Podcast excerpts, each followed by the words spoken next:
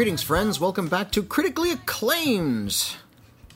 That's it. Just welcome back to Critically Acclaimed. It's a film review podcast. Oh, Yeah. I thought something really, really, Uh, uh, really crazy was going to happen. we're the- really loud. Where the best films and the best films are the best films. There you I go. suppose that's true. Uh, yeah, there's no, there, there's actually no collision this week because uh, we are just talking about the best films of 2019. My name is Whitney Seibold. I'm a film critic for uh, IGN. Occasionally, I've written for I've written for Bloody Disgusting once. I had an article published in TV Guide. I'm kind of a big deal, except I'm not. Just published for it. Uh, yeah, yeah, I need to. Uh, I've I've had like a pretty bad case of writer's block for about a year. Tell me how we go with that. Oh, thank you. It's gone. Just it's a little block of ice that sizzled in the pan. uh, so um, yeah, haven't haven't had a move to pitch a lot, but it's going to be a new year, and uh, this year I'm going to be inspired because I'm talking about some really really good movies. Yeah, my name is William Bibiani. I'm a film critic for Bloody Disgusting and TheWrap and other places as well. Uh, and everybody calls me Bibs. This week on Critically Acclaimed, we're very excited because this is the week where we talk about the best movies of the year. Next week, we talk about the worst movies of the year. And then the week after that, we talk about the best movies of the decade. Mm-hmm. And then after that, we talk about the worst movies of the decade. And Yeah. somewhere in the middle there, we'll start reviewing the new releases of January. If we must, like January. I've seen is- one film coming out in January. I won't tell you which one, but it did suck. Oh no! I haven't haven't seen any 2020 films yet. I'm not not that far ahead, but yeah, as as you probably all know, January is a rough time for film critics because January is rather famously a dumping ground. The big awards bait movies don't come out in January. Hmm. The blockbusters don't come out in January.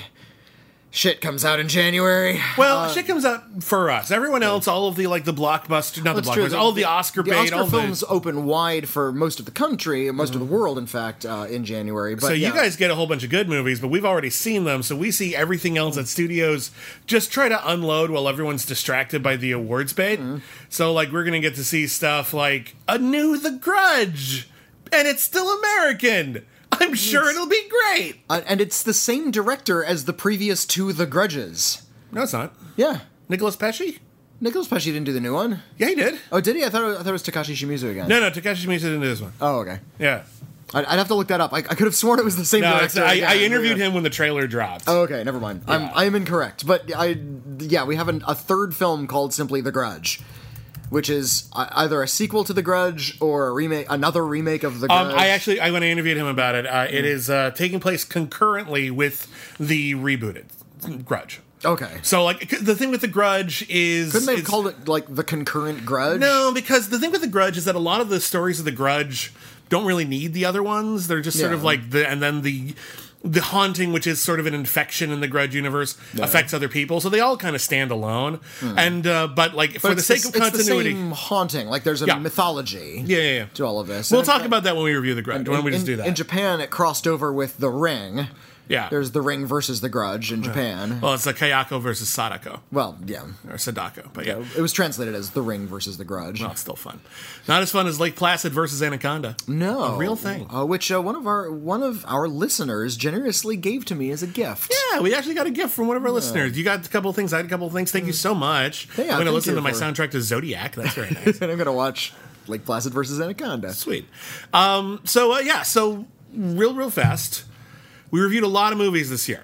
Oh yes. Um, in terms of just new releases, I've seen around 150 new films, which is actually kind of low for me. Yeah. Uh, but I've seen a ton of other movies this year as well for our various podcasts. It's been a very busy time to be consuming art for me. yeah, yeah. I think I'm also somewhere around 150.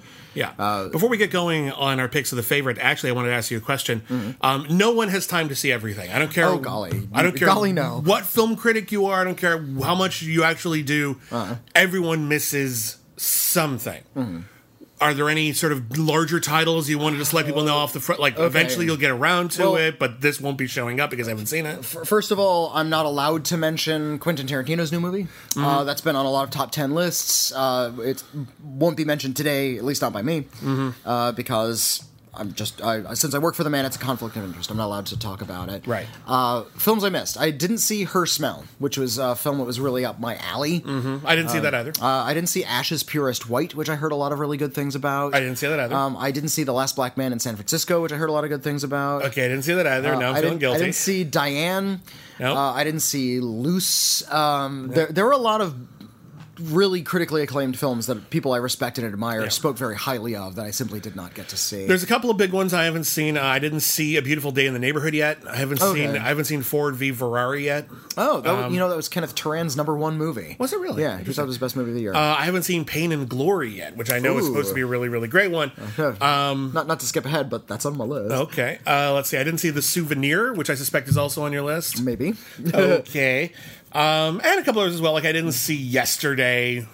I which didn't see some, peo- Yesterday some people really fell in love with that. It also ended up on some worst of the year list. So who who can say? yeah, I am. But there's always something. There's always something. Um, but I am I, only, feeling. I only saw half. I, I can't put it on any list because I only saw half of Under the Silver Lake, which I was really enjoying. It was just circumstances that, that forced me away. Ah, right. It's not that I hated it and turned it off. It's just I, I wanted to finish it, but since I didn't, I can't mention it. Fair enough. I also only saw three hours of La Flor, the 14 and a half hour Argentinian film. Well, how were those It three was- hours? It was great. Okay. I'm sure if I had made it to the end, I can say something, but merely three hours of a 14 and a half hour film is not enough it's not even a on. third. No, it's not. yeah, you didn't get out of the first act. No, I did, and the the online screener came in four parts. Wow, that's amazing. Yeah, yeah. I, I, I intend to get to that at some point if I ever have time. But a 14 and a half hour film is a, a pretty, pretty heavy commitment. Right.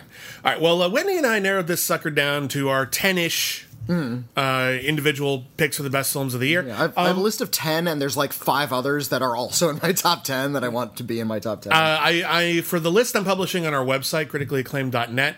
Um, I actually did a top 19. okay. Um, but the 11 through 19 will be my honorable mentions. They're all my picks for the best films of the year. All right. But for the sake of we got to we got to cut it off somewhere, Hmm. and we have a lot of movies we want to talk about. We're gonna do 10, but I'll mention our honorable mentions. It'll all be super duper awesome. I'm gonna go in order. I don't know about you. Do you have an order? Hmm. Uh, I, I I did rank them. That's This is the hardest part of, of a critic's It's also the said this- arbitrariest part. It's the arbit. Yeah, who cares what's number seven versus number eight? But uh, I try to think of it as this. there's, there's going to someone be, said there's I- be one best, and I then think so. the rest are kind of interchangeable. When it comes to ordering films like on a list, what Hmm. I try to think of is this. If you only had time to see one movie, okay. which one would I recommend you see? Okay. Okay. Oh, so you've seen my number one. Okay, then this would be my number two. Oh, you can't find my number two. Well, then this is my number three. That's where I go. All right. In terms of you, you got it. Hmm. So, in any case, uh, let's start with your number 10. Whitney, what is your uh, number 10 pick for the My best film of 20, number 2019? 10 uh, shazam and high life were fighting to the death high life made it on That's an interesting duo. well it just I'm trying to think of how you could put those together as a tie. uh, both science fantasy science no there's no science fiction at all in shazam it's No. wizards and stuff yeah. uh, no just i Shazam! I really, really love Shazam. Uh, I think it's one of the best superhero movies. Period. Hmm. and it's a Um, great Schmoedown team. It's and it's a good, great Schmo- Schmoedown team. It's also a great acronym.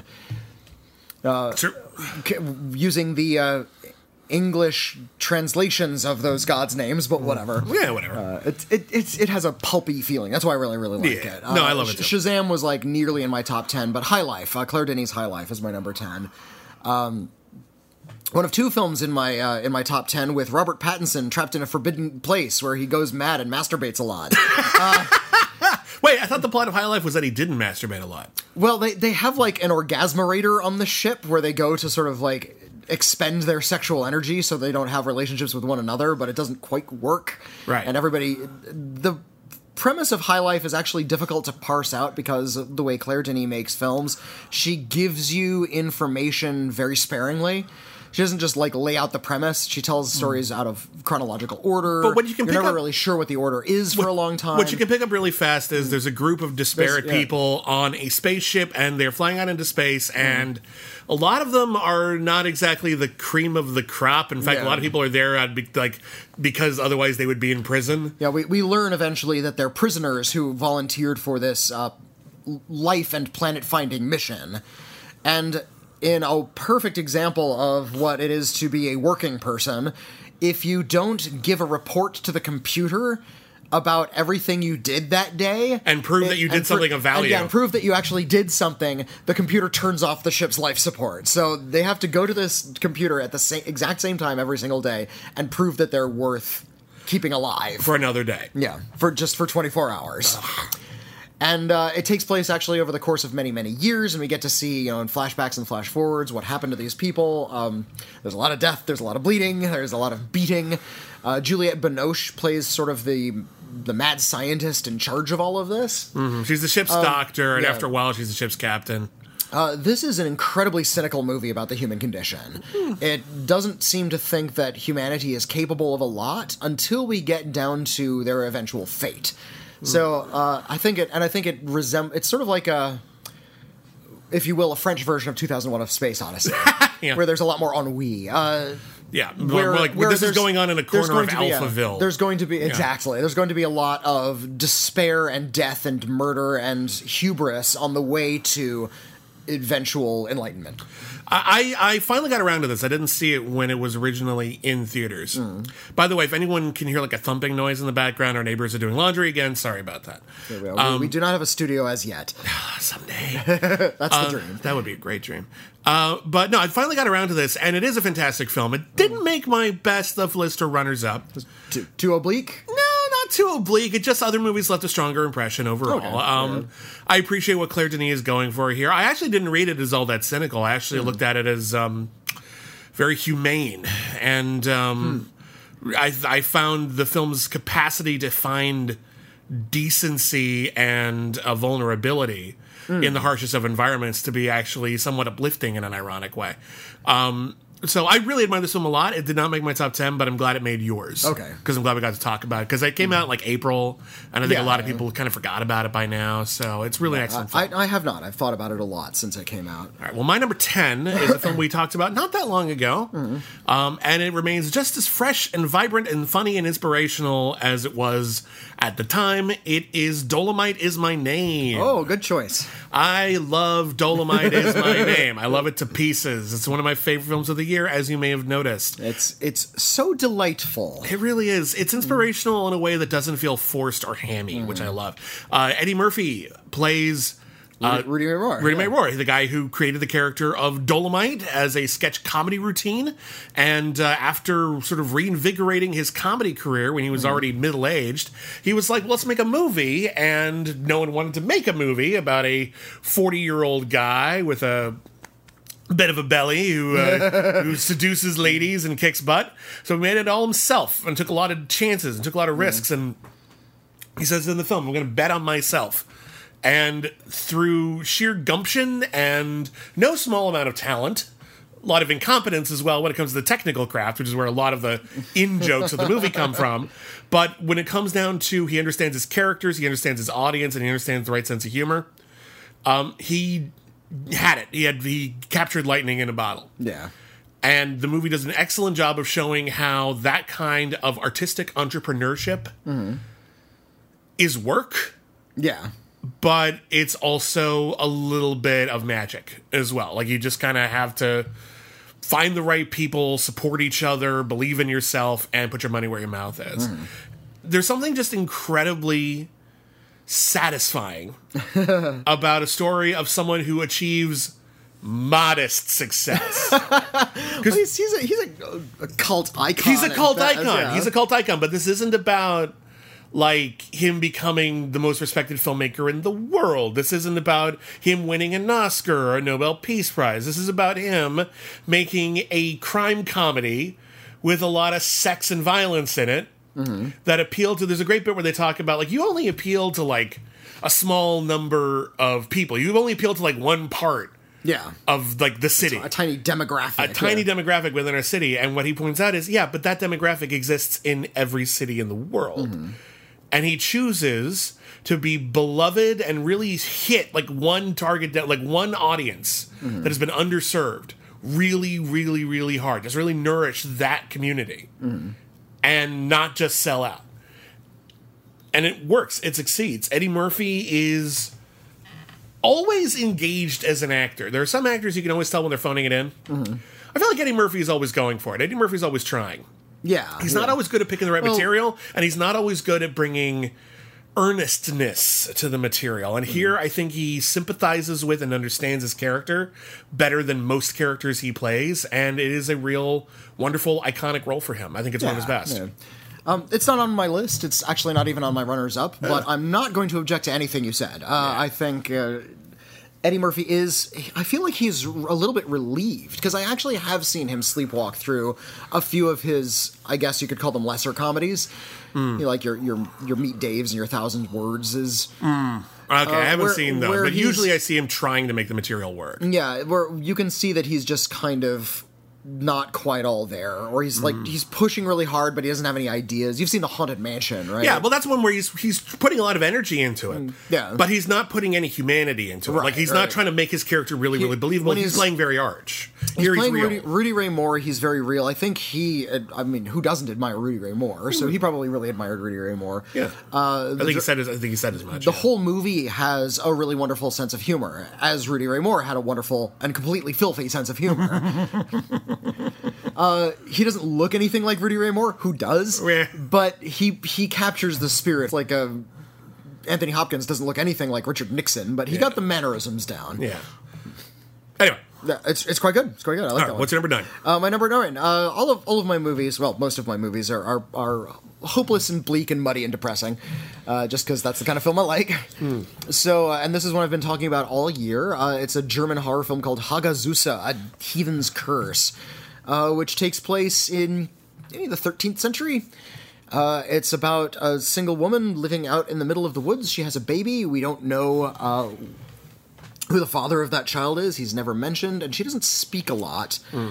And she rarely sees her neighbors, but when she does, her neighbors say these really weird, portentous things about outsiders invading. And it has a weird whiff of anti Semitism to it, hmm. or this kind of very dangerous tribalism that is indeed uh, driving her mad because she is a single mother. She's kind of pilloried from the rest of her society, and she's trying to make it work by herself. But things are getting harder and harder and harder. She suffers at the hands of some of these locals pretty badly, and it just drives her into this miserable nightmare world where the woods kind of come alive, aching for death. And, Fun! and yeah, That sounds great. it's exhilarating. um, this kind of portrait of the way the world undoes itself when you are in dire straits, I think, is uh, is is really exhilarating. I think it's a really wonderful story to tell, and the way it is depicted in Hagazussa is really stylish. It's terrifying. And some really, really harrowing things happen uh, that just will kind of leave a mark on you. And any film that leaves me with that kind of mark is one I need to mention. is this the highest? Uh, like, is this the only horror film to make your top ten? Um, bu- bu- bu- bu- bu- kind of. One, Okay. there's another one that's uh, arguably a horror film. Interesting. Um, it's been a great year for horror overall, Oh, indeed, and a couple indeed. of horror movies made my list. That one, I, I actually missed that one. Oh, okay. Um, even though you recommended it very, very, very, very strongly. I do, Uh, yeah, I'm a bad person. You're not a bad and person. I- well- just, just you. You haven't seen Hagazussa, and I think uh, Alright. I think you would be terrified and disturbed by something like Hagazussa. Well, that's that's a ringing endorsement, and I do need to check that one out. Uh, my number 9 Uh-huh. is another film that I think. I, think if it had come out recently, it would be a stronger part of like the best of the year awards conversation because Mm. it came out in the summer. Not a lot of people are talking about it, which is a damn shame because there aren't a lot of movies this year that have a more potent emotional impact than The Nightingale. the, uh, the Nightingale was another one that's like it's on the list, it's off the list. Uh, ultimately, it didn't make it on, but Yeah. The Nightingale is is a top ten film. It is the- excellent. The Nightingale is a second film, uh, feature film directed by Jennifer Kent, who previously directed The Babadook, which is one of the best horror movies of the decade. Um, this film takes place uh, in 1825 in a British penal colony in what is now Tasmania. Uh, and it is about an Irish woman, a young woman, uh, who has been basically forced into servitude by a really monstrous. Uh, it's, a, it's a general or a sergeant. he's, he's like he's like the, the prison overseer of the country or some Yeah. such thing. He's Yeah. he's he's he's a British officer. He's a total monster. He's been abusing her every conceivable way, and her time of service should have been up already, Mm-hmm. and he just refuses to let her go. Uh, and when her husband, also a prisoner whose ti whose service has been done, and they have a baby together, when her husband actually tells the guy off and says she, she should be free by now. Those are the rules. But he does it in front of the asshole superior officer, so he looks bad. An extremely horrifying event occurs. And I want to warn everybody hmm. right now if you haven't seen The Nightingale yet, if you have any interest in seeing The Nightingale, the inciting incident in The Nightingale is oh one of the most brutal things I've ever seen in any movie, and that's saying hmm. something. It yeah, is, it- however, there for a reason. It's not. Uh, uh, it's, it's, not it's sensational, it's not yeah. sensationalized. It's not eroticized. It is shown as brutally as it actually would be because this is a film about exploitation. This is a film about how, um, in a colonialist uh, uh, civilization, uh, people, whether it's uh, uh, women or as we see uh, the indigenous people of Tasmania, are horrifically abused and treated as less than. And we start to also see how these ideas about the inhumanity of others and how it feeds our own inhumanity, uh, how that is conveyed and taught to future generations. Uh, meanwhile, our heroine actually goes off on a mission of entirely justified revenge. Uh, but again, it's not like exploitation movie No, it's not fun. It's not fun at It's- all. It's it's driven by a very understandable wrath. Yeah. And not just you know her own personal wrath. It, wrath. It begins to bleed into sort of a larger cultural wrath. Yeah, we start to see the all, tapestry yeah, really of feel. violence. Violence has an impact on every single person, and boy, does that sound like it should be saccharine, you know, crash type bullshit. But this movie feels entirely justified and earned. It is thoughtful. It is harrowing. think, it is um, really quite exceptional. Uh, Jennifer Kent directed this, and I think if uh, and just to, to sort of postulate, I think if a man had directed this film, had directed a story like this, Mm-hmm. they would have they would have been tempted to turn her into kind of a badass. Yeah. like she's just sort of gonna taking up weapons and learning kung fu and is gonna like knock a guy's head off with a kick. Uh, there, there's none of that. There's no preparation. There is just rage Yeah. here, and uh, yeah, she is not depicted as like some kind of clear thinking badass. She just wants to go forward because she's Mm-hmm. so filled with hate over the plight of what has happened to her and women like her Mm-hmm. and the indigenous people. Uh, I want to give a big shout who, out. who are, to- what are the names of the two lead actors? Because they're really Okay, I'm gonna, I'm quite gonna. I'm, I hope I'm pronouncing these names right, and I apologize if I'm not. Uh, the lead actor is Aisling Franciosi. Uh, and then Aisling. It might be Aisling. Um, and her co-star, uh, who plays um, uh, a Tasmanian who uh, helps guide her through the bush, but uh, ultimately becomes his story as well when he finds out what is happening to his own people, uh, is Baykali Ganambarr. there you go. That guy is great. Those guys are those guys. Those those two lead actors are just so unbelievably great. absolutely phenomenal performances from both, transformative performances from both, in that they actually evolve in really fascinating ways over the course of the film. Um, yeah, this this is not a fun watch, but I think it's a necessary watch. I think it Yeah, is a yeah. if you can stomach some really painful things, this is a movie that absolutely warrants discovery and conversation. And I'm really, e- even though parts of it were hard to watch, I'm really glad I watched it. Okay. Yeah, what's your number eight? Uh, my number eight uh, is a film that I unfortunately can relate to all too closely. It's uh, Joanna Ho- Joanna Hogg's The Souvenir. I haven't seen this one. Joanna Hogg's The Souvenir tells the story of a young woman. She's uh, in school. She's struggling to be an artist. Uh, she meets a man who is like at some sort of afternoon clatch, who is a complete pretentious blowhard dickhead, but really appealing in a way uh, because he is so assured and so confident, and he also knows a lot about art. And because she's young and she's sort of falling into that bohemian lifestyle, it's modern, but she's falling into this bohemian lifestyle. She figures that this is kind of a very romantic relationship, this kind of bickering about art and always talking about highfalutin things. And uh, she's so naive that she doesn't recognize a lot of the really obvious signs that he's a heroin addict. And it's the souvenir is very, very, very canny about the way we tend to blind ourselves to a lot of obvious red flags when we're in the re- when we're in a relationship with somebody.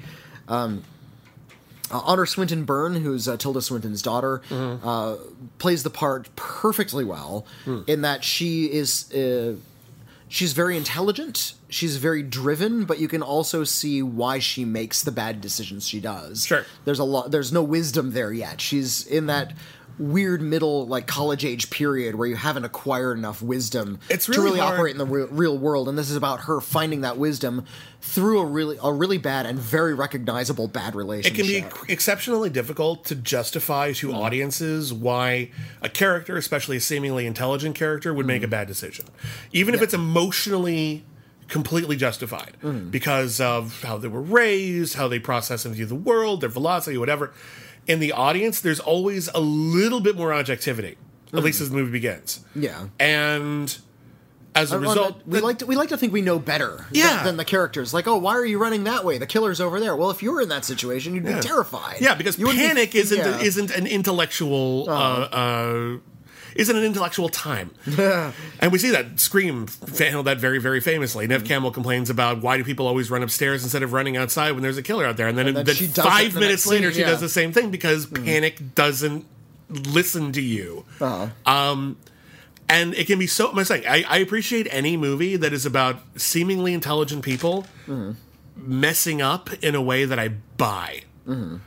If you don't buy it, the, the the filmmaker probably didn't do their due diligence and help justify their frame of mind. So saying that about Souvenir is really yeah, encouraging. Yeah, yeah. Um, it's also semi autobiographical. Joanna Hogg wrote this about uh, her own bad relationship that she had. It's sort of like a, a fictionalized version. Um, it's also one of those movies where the characters are all very wealthy, but it's not one of those films where they're so wealthy that you can't sort of relate to their experience. Um, I remember when uh, Jonathan Demme's Rachel Getting Married came out, uh, but about a decade ago at this point, Yeah. where uh, the central family is incredibly rich. And you know they, they suffered a death in the family uh, over the course of that. Well, not they talk about the death of a family that happened before the film and how that has sort of marked the family and driven them apart and put them in this precarious emotional state. But a lot of people said they couldn't really relate to that because those characters are so rich. They're dealing with the world in a different kind of way.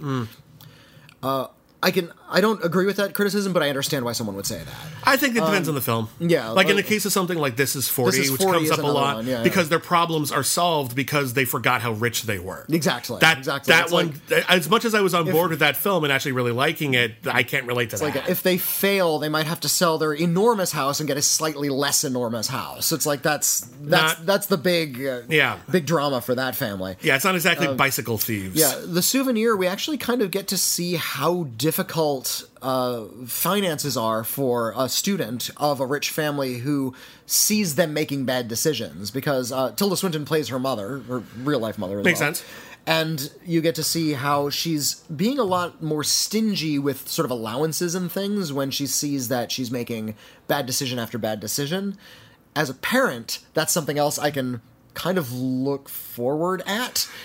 Not look forward to. I was but about to say. Yeah, I was wondering where But, that like, sentence was going to like, go. uh, is, is there going to be a time in my son's life when he's going to be 19 or 21 and make horrible decisions because he's going to have to? That's part of that's going to be part of his growing up. Sure. Everyone always how- screws up And as a yeah. parent, how am I going to relate to that? So I think that's also a very realistic part of this. I think Joanna Hogg, who's come out on the other side of this, gets to play both parts with utter authenticity. That's great. Yeah. All right. Um, well, my number 8 my number eight, right? Mm-hmm. Yeah. Uh, is Lorene Scafaria's Hustlers. I loved Hustlers. Hustlers is good. Hustlers is a fantastic film. Uh, so Hustlers, if you missed it in theaters, made a lot of money actually, which I'm very happy with. Um, Hustlers stars Constance Wu as a young woman who uh, turns to sex work, specifically stripping, uh, in order to make ends meet. And while she is there, she befriends uh, someone who's been in the industry quite a bit longer, played by Jennifer Lopez the Mama Bear. and uh, they form a very close relationship, a very uh, close friendship. And when Constance Wu ends up going back into the business after a hiatus, and she finds that after the economy collapsed in around hmm. 2009, there weren't nearly as much business because that kind of business depends upon disposable income. and not everyone had it anymore. Yeah, yeah, yeah. They had to resort to more and more illicit and increasingly illegal means in order to make money. Cats, Speaking of illicit means, cats, can we not? What if we just don't? what if we just don't? Okay, trying to talk about hustlers. Thank you. Um, Hustlers is in many respects like a lot of other stories about people who turn to crime. You can put uh, put a pretty straight line from Hustlers to something like uh, Mean Streets or uh, any other just sort of low level surface, like not like high crimes, not you know the most obscene, crazy. You know, we're running guns from from France. Like they're not doing anything like that. They're just stealing from people, Yeah. and they're doing it in their own way. But like, I, I need orthodonture money. I'm gonna get eight minis and do a heist. But Hustlers is one of those great films in which specificity creates universality, where the more intricate the world that we explore within Hustlers, uh, the world of uh, strip clubs and the people who frequent those strip clubs, and um, the sort of relationship that people have, like men in particular, have with money when it comes to just splurging money on the illusion of sexual conquest.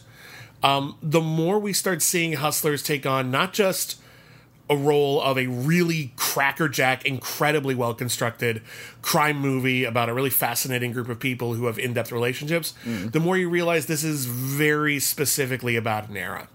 Yeah, This is very specifically about The- the- a, a time when when the- Financial crisis, Yeah, yeah. when the the financial crisis started affecting everyone in a trickle down way that the economy hardly ever does. Certainly not in the right way. Um, and we Po- poverty trickles down fast. Oh, poverty trickles down like Actual a wealth maniac. stays up top. and you just start saying it just becomes like a heroic uh, sort of fight and of course people take it way too far and it gets really really bad but the initial struggle to survive in a system that collapsed through no fault of our own feels universal and it Yeah, feels yeah. really potent uh, in a way that merely a story about people who took to crime because times were hard would not it ends up being a really multi-layered experience great movie what I appreciate about Hustlers is it, it takes the profession of stripping and treats it as purely vocational. Yeah. There's no romance to this job, and in fact, the opening montage, like it shows all of the all of our main character Constance Wu and all of the other strippers just sort of lining up to go out on stage, mm-hmm. and it's just this like dingy fluorescent lit white hallway where they listen to and they just sort of parade out onto and there's no excitement there's no electricity they just sort of go out onto a the day job. it's a day job Well, and it even and, we, and the- then we get to see her going home cashing paychecks just working It doesn't just remove Mm. the romanticism from it; it removes the sort of perceived cultural tragedy of it. Like there are people that to strippers whom, are somehow quote fallen women yeah, or damaged in some way, and I'm sure there are. There are also people who are damaged who are accountants. Like it's just a lot of people go through rough times and, there- end up in all lot of- kinds of, jobs. and there are people who are yeah stripping Yeah. to pay for college or just to make ends meet Hustlers doesn't uh, uh, treat its characters as less than at any point. and- it doesn't exploit weakness. It doesn't go too far in exploiting their sensuality, although it of course illustrates it because it is an important part of the story. They're using uh, their their sexual appeal to people who would normally just throw money at them to take more money from those people than ever before. Um, it, it, it all functions and it all exists. It's all justified, but it never feels ham-fisted or cliche. yeah yeah, Yeah. Uh, my favorite element the the victim the biggest victim Mm. of of the women's crimes is not men or rich men it's the male ego and they a Hmm. big part of this movie is that they're taking advantage of men who are willing to splurge on all these the what you said the illusion of sexual conquest but they're not proud of it there's some mm-hmm. shame to what they're doing i think they realize that there's kind of an illusion that they're deliberately ignoring and that's what the women are taking advantage of Yeah. they're the man's unwillingness to admit that they were tricked by something that was obviously fake Look, they they they they find a mark. They find out he's rich. Yeah. They they get they him, roofie him. they get him drunk and eventually just start drugging them yeah, and then they just take their money and don't do anything to them, Then just drop them off somewhere, and then the guys don't call anyone because, as far as they're concerned, they either had a good time or they're too embarrassed to admit it. Mm-hmm.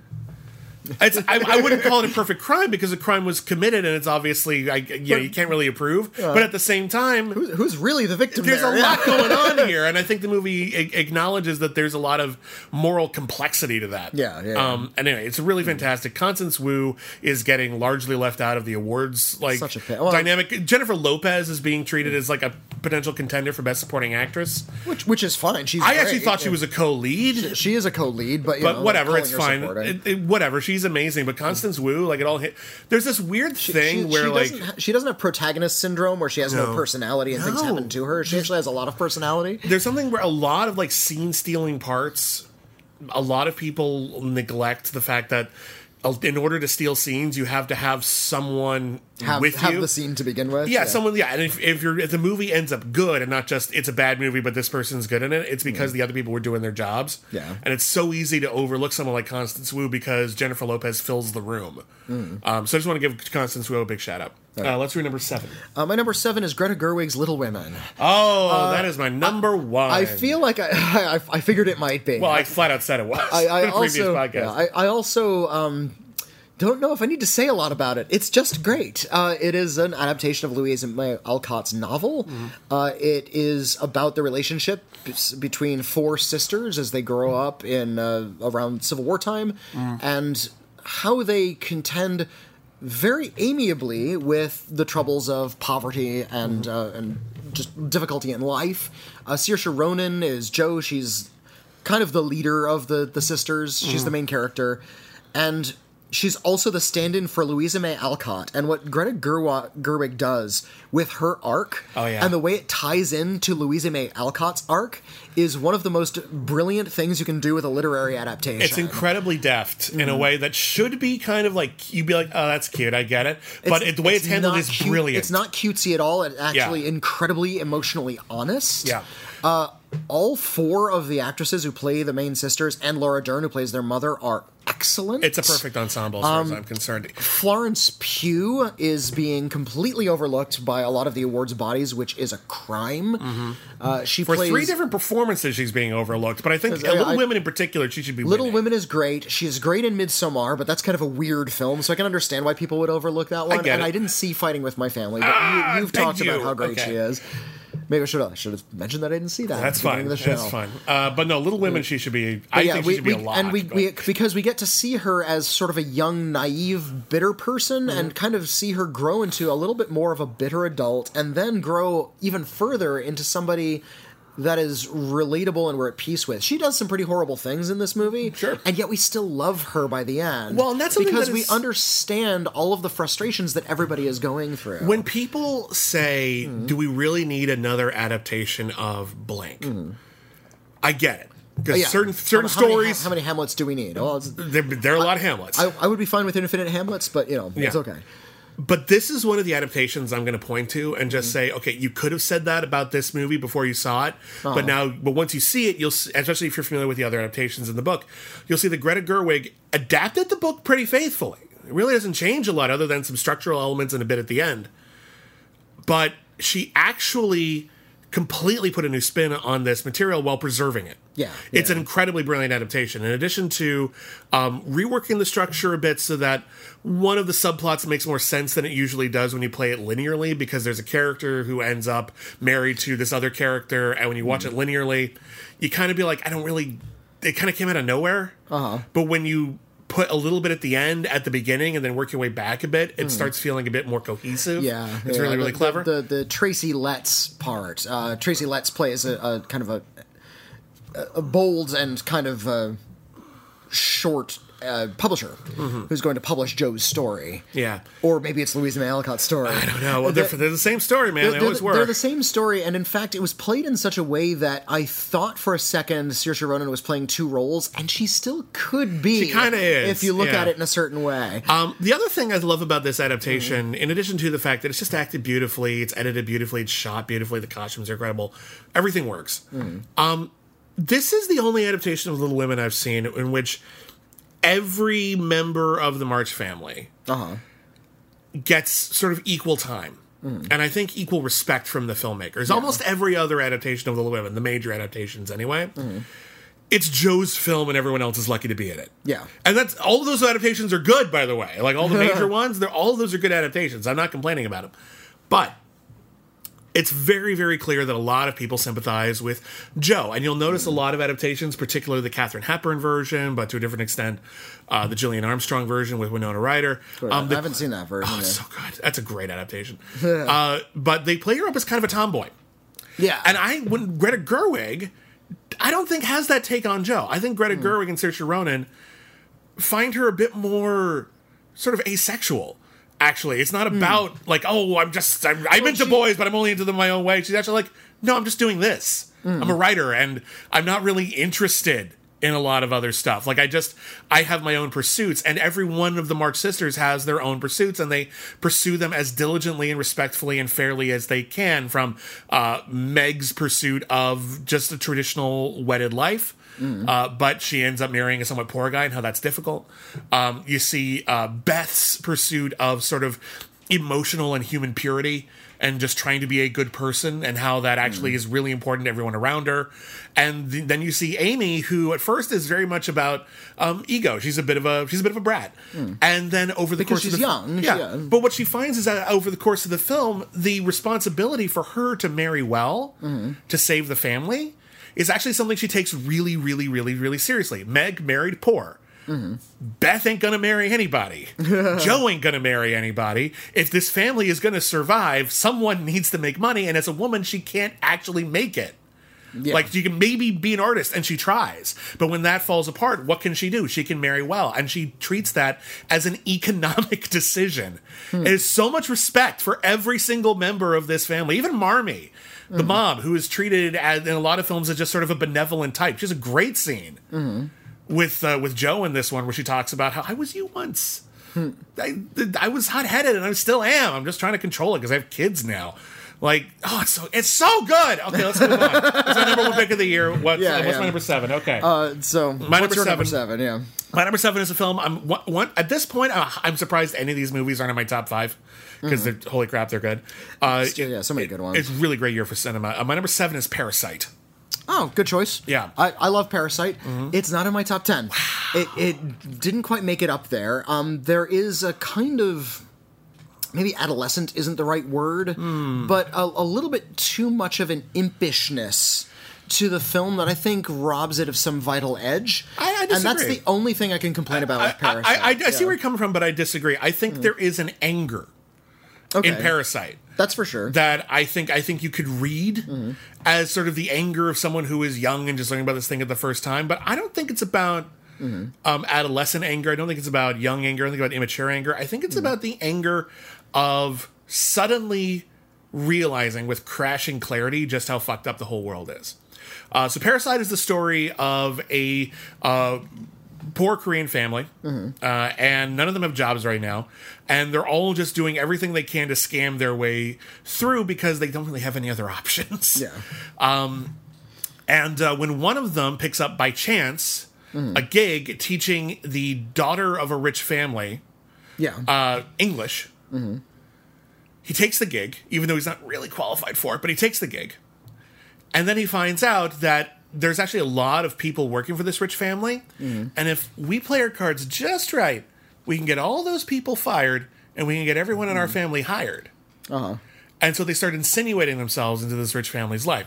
Where the story goes from there, I will not say. What I will say is there's probably like a kind of a, a cutesy, funny version of that somewhere. Yeah, and, yeah. and surely Parasite does have quite a few laughs in it. It's actually a very multifaceted film. Um, Parasite plays like a horror movie a lot of the time because you see hmm. just how insidious and frightening it is to exploit a system.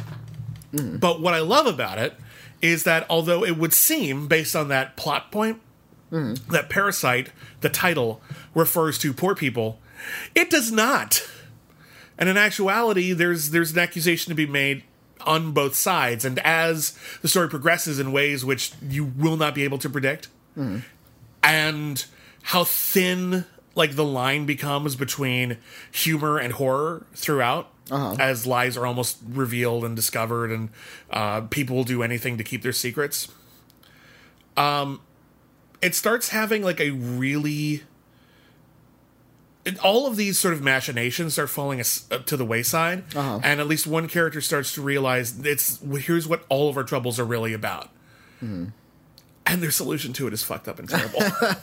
um, it's it's really harrowing. It is the kind of movie that sort of defies a lot of genre convention. I think I, I think you call it a thriller, hmm. but it's not really. Like it's just sort of this incredibly perfect, unique story that needs to be told exactly this way hmm. and defies a lot of categorization. What I do know is that it is endlessly fascinating, hmm. Exquisitely told, beautifully acted, and smart as a fucking whip. All right. Yeah. I, it's fantastic I, film. I agree with all of that. Um, I, I think it, it also taps into something very real in uh, in Korean culture right now, from what I understand, from what I've heard of uh, people commenting on this. That there is now in Korea this incredible drive to be wealthy. There's this new influx of cash, and there's this new hyper awareness of class. And this is a, a film that is exploring something that is very immediate in Korean culture right now, and it's something that we, as Americans, who are also very aware of class, can relate to. I think it is a hmm. stirringly political film, and I think it has some really excellent performances. Hmm. Oh, what's your number hmm. six? My number six is uh, a Chinese film by uh, the first and last film from director Hu Bo, who uh, committed suicide cl- uh, shortly after completing this film. It's called An Elephant Sitting Still. Uh, it is about a family who uh, are all living under a cloud. This is a film that is about sort of the more harrowing experiences of the loneliness of depression. Uh, these people all have their own personal dramas. The son is going through drama at school. Uh, there's a, a drama with the father who has to deal with an injured dog. Uh, and there's all of this talk about how, in, in between like these very long, ponderous speeches and in, incredibly extended close ups of people's faces where they say nothing, there's some talk about how they just need to escape, that they're sort of living under this gigantic weight. And it's difficult to think of films maybe outside of Ingmar Bergman that are really able to capture what it is like to have that shroud around you and this need to escape. And the title alludes to uh, uh, like a, a tourist attraction that's just out on the outside of town, and they can just if they could just go there and see the elephant that's just sitting there, they can kind of come to a little bit of peace. And it's it's a long haul. It is four hours long, and it's going to take a lot of patience. You can sigh all you like. I love you Yeah. so much, Whitney. Look, no great film is the wrong length. I I'm not, I'm All not disagreeing. That was not a sigh because long movies are bad. It was a sigh because, of course, you like movies that are this long. it's something you like. I like yeah. it. I love you for it. I Look. don't always agree, but I love you for it. I, like I said, I wasn't able to get through the 14 and a half hour La Flor. It might have been on my top 10 list just because of its length. no, I appreciate the films that use their length to sort of let the story breathe a little bit. And this Hmm. one lets all of the experiences breathe, and we do get to see sort of the harrowing nature of each of these characters' souls. Wow. And the last shot was just uplifting and devastating all at once. is it like is it like the, the elephant flying like Dumbo? No, it's Okay. it, there's no magical realism. Well, this is like a slight element of magical realism, Okay. but uh, yeah, it's it's uh, no, there's no Dumbo. All right. and Dumbo's not on my list either. But uh, Okay. it's it's on the Criterion Channel. Uh, it came and went real fast in theaters in LA. But now I think it's making some pretty heavy rotation on in streaming services. Okay. I really recommend that you seek this one out. Um, take some time, prepare yourself for what a slow downer it is Yeah. and come out on the other side kind of knowing a lot more about the mechanics of sadness. Yeah. Well, my number uh, six is going to have to wait a second because Hmm. I want to talk about my number six and a 3rd Mm-hmm. The first act of John Wick, Chapter Three. I was wondering if you were I was trying to figure out. I was trying to figure out where to put it because I honestly feel that the second and third act of John Wick Chapter Three, basically everything after like he leaves New York Yeah. in that movie, is a perfectly good action movie, but nowhere near as sublime as the first ha- as the first third. Well, it also gets really silly where they have to like trek out into the desert and find some ancient assassin. Maybe he's ancient, or maybe he's just like, Like, the I- assassin king. I appreciate something. its weirdness. It just doesn't keep up the intensity and the incredible uh, joie de vivre of the first act. But the first joie de mort, I suppose. I suppose that's true. Um, the first third of John Wick Chapter 3, if you remember at the end of John Wick Chapter 2, uh, John Wick broke the rules of their secret assassination society, and now every assassin in the world has, a, you know, can, can kill John Wick for an enormous amount of money. Yeah. So every assassin in the world is out to get John Wick, and he's got like an hour to get ready. and we pick up right then. But the problem is, like, he's trying to get out of town, and then someone decides to jump the gun, and he gets injured, and he's basically just got to fight everyone in New York City all by himself. For about half an hour, Uh, yeah. and it's absolutely fucking incredible filmmaking from start from start to the finish of that first act. Yeah. Um, the John Wick movies remember why we have stunts because we want to see people do amazing things. Yeah. You you compare this to something like Avengers Endgame came out this Yeah. year, and uh, I, it's not on my list. I don't think it's on yours either. Um, I would have made an honorable mention, but not quite. yeah, just It's a good movie. I really like it a lot. I think it does what it has to do. It- it I think a lot of people expect it to end up on a list because it's such a big deal, but it doesn't need extra highlighting. It's the most successful movie ever made, and it is quite good. It, doesn't need another award from me. I- as, as I said about you know a lot of the more recent Avengers films, it does what it says on the tin.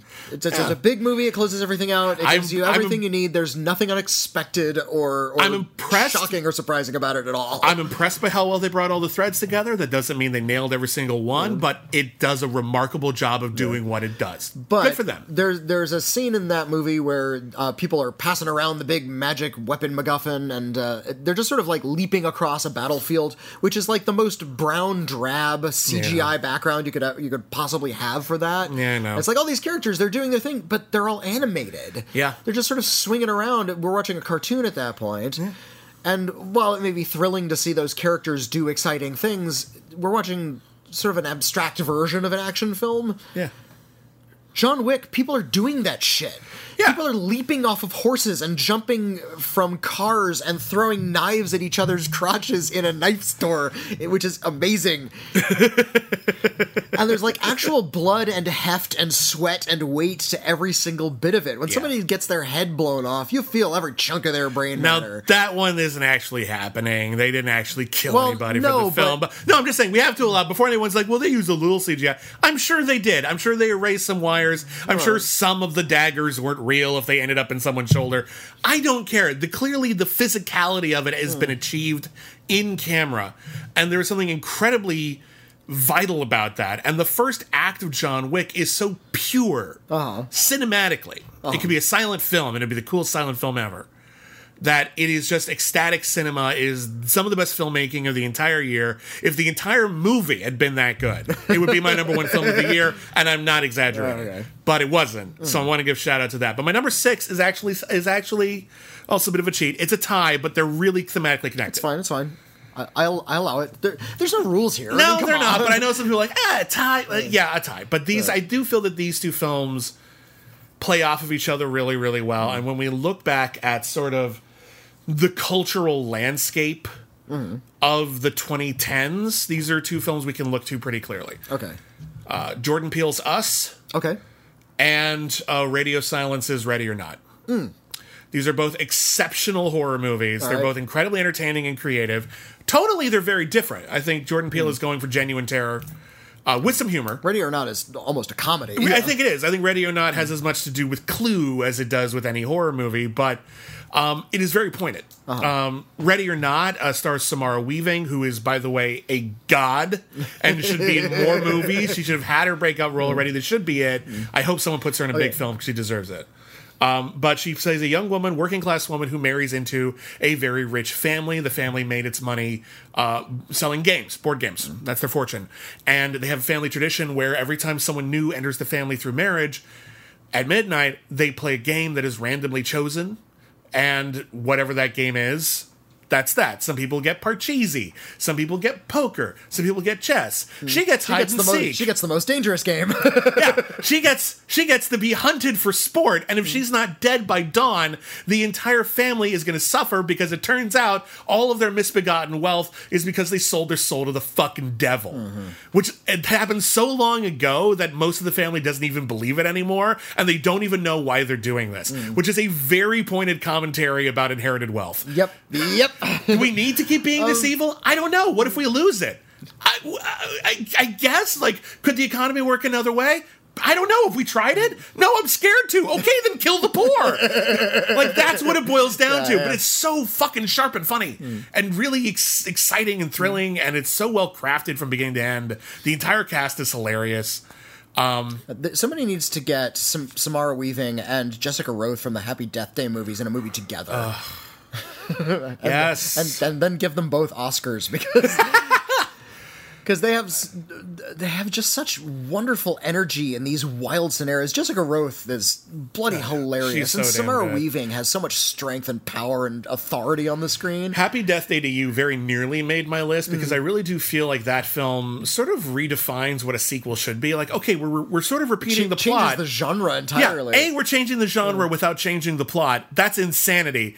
B, we're managing to tell the exact same story over again and telling a different emotional narrative. Yeah, That's a really clever film. That movie I deserves a shout Can't out. think of a series that did that since Alien. you yeah, know? it's really crazy. Second, Um, the same story in Aliens, but different genre now. Um, Us is a much more uh, sort of insidious film in a lot of ways. It's also a film that I think when I first saw it, I was a little distracted by whether or not the rules of its sort of weird supernatural universe work. And I'm increasingly convinced that it doesn't have to make sense in order to be potent. I think there's an element of dream logic going here. I also think there's an element of isn't it frightening if the world made no sense? And I think there's something that Jordan Peele leans into quite closely here. But uh, it is the story of a family who goes to um, uh, like the uh, cabin they've inherited.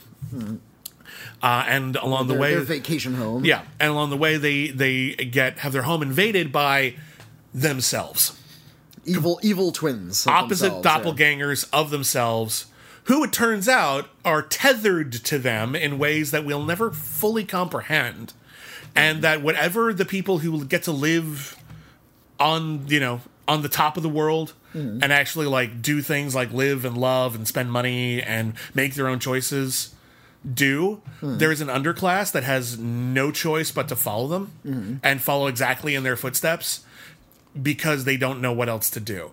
And there's something just inherently tragic about that. And when Jordan Peele sets that underclass to work to mm-hmm. destroy that which oppresses them, which is all of society above, mm-hmm. there's something just inherently terrifying about that and how, like, oh, well, where could all of these people be? That's a great question. You ever read Tale of Two Cities? They're right here. You're not seeing them. And then on top of it all, when you find out, like Jordan Peele has some twists and turns, and by the end of the movie, when you know the complete story, much like his first feature, Get mm. Out, which is one on on my top ten films of the decade list right now. Mm.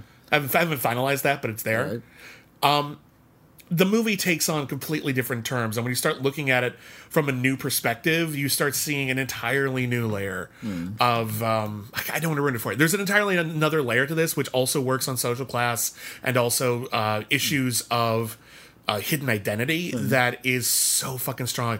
And lupita nyong'o i'm Play, who plays two roles? I, as far as i'm concerned probably the best performance of the year She's very good. I, she's re- definitely one of, if not the best performance of the year. Her- she her is and- an, an incredible, incredible character. her and and I actually really love Winston Duke's performance He's in this movie. Who Yeah. he like his his sort of evil self doesn't do a lot. He's just sort of this like brute, just sort of like really threatening. But Winston Duke is a big guy, so Mm-hmm. Yeah. he just uses his size.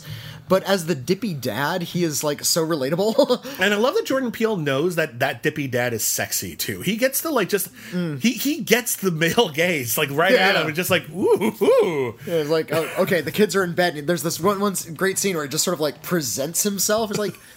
Yeah, Winston Duke. Okay, Let's do this. Yeah, cool. All right, those two movies go right. really, really well together, and I think they they belong on the same line. Okay, uh, neither of those is even on my runners-up list. That's a Uh, shame. Uh, Ready or Not, I think, is quite a good thriller. It's very funny. Uh, it's really energetic and fun, and yeah, Samara Weaving is excellent. Yeah, But it, it's just a fun thriller to my eye. It, it, it, uh, there's not uh, enough enough going on beyond that to really warrant you know vaunting it as one of the best of the year. It's just a film I would recommend. Uh, Us, I think, is like a Mad Libs with too many blanks.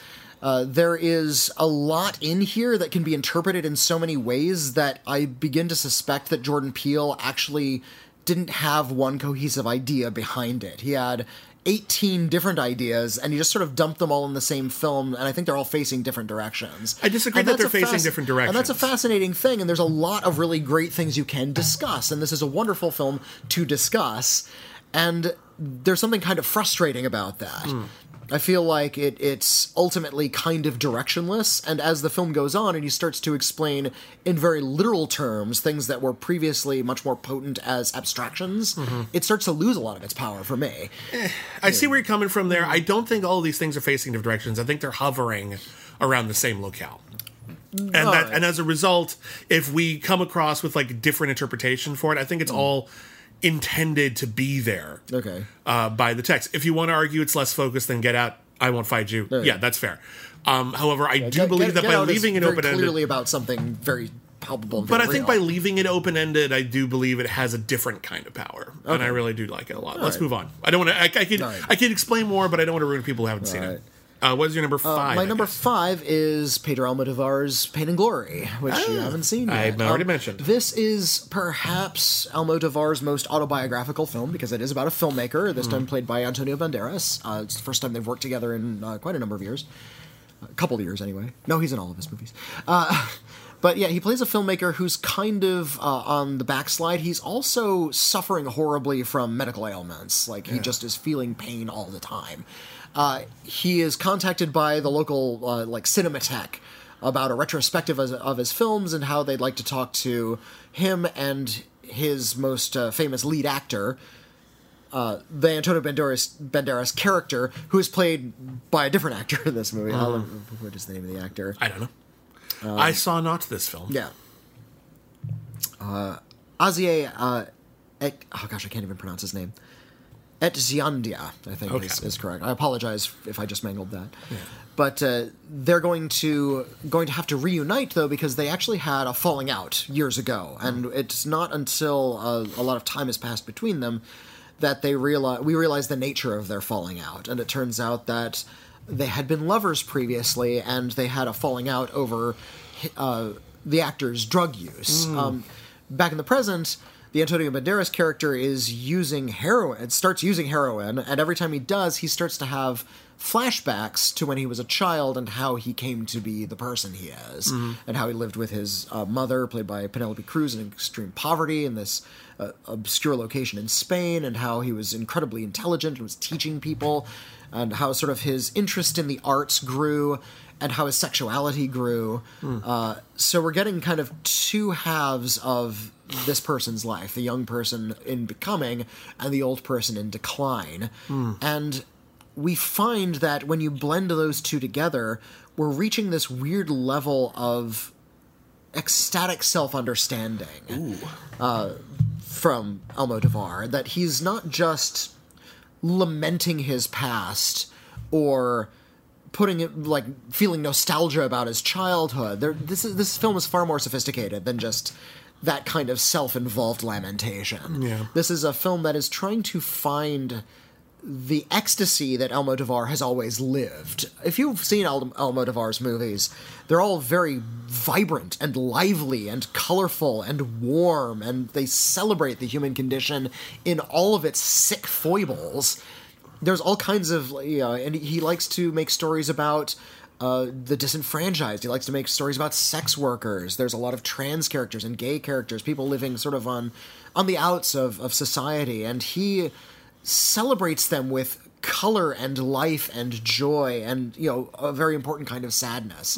And i feel like he is working kind of at the height of his power with pain and glory. It's his best film in a long time and he doesn't make bad ones. Like even, ba- even even almodovar's bad films like i'm so excited as kind of a lesser film of his. Um but you know here he's sort of like bad this is one of his best films and impressive. that's a lot to say about a filmmaker who makes great film after great film I, I I'm so bummed I never got a chance to see this one. I've been I've been trying. I haven't been able to find it anywhere. It's uh, once it comes out like on video, I'm gonna totally snag this one up. So thank you again for reminding me about that.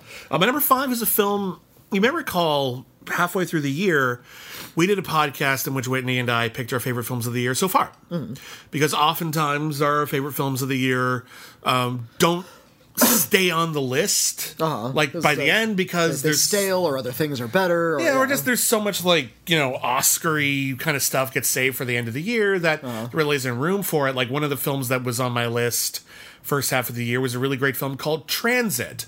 Oh, uh, which played a lot like Casablanca, but in like the modern day, as Mm-hmm. um, sort of authoritarianism takes hold in Europe. Um, it's an excellent film. That's not even on my honorable Mm-hmm. mentions anymore, but it's an excellent film.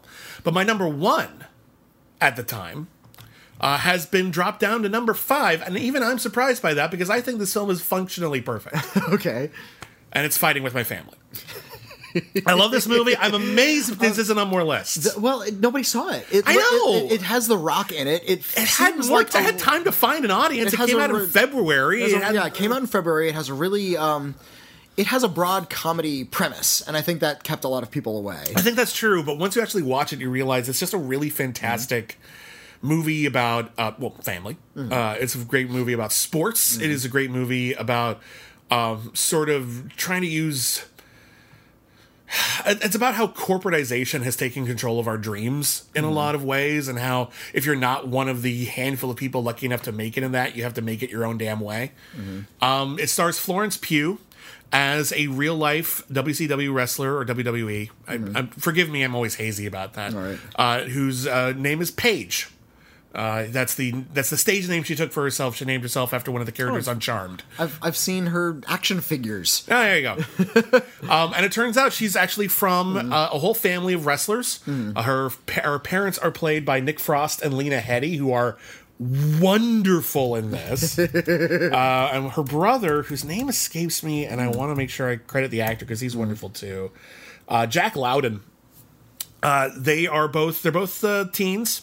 He's a little older. I think he's in like early twenties, and um, they're prospective wrestlers and they've been they have their own wrestling studio and they teach kids in the neighborhood about wrestling and they put on local wrestling shows but the dream of everyone in the family was always to get picked up by the WWE because that's as big as you can get in wrestling. There's no bigger.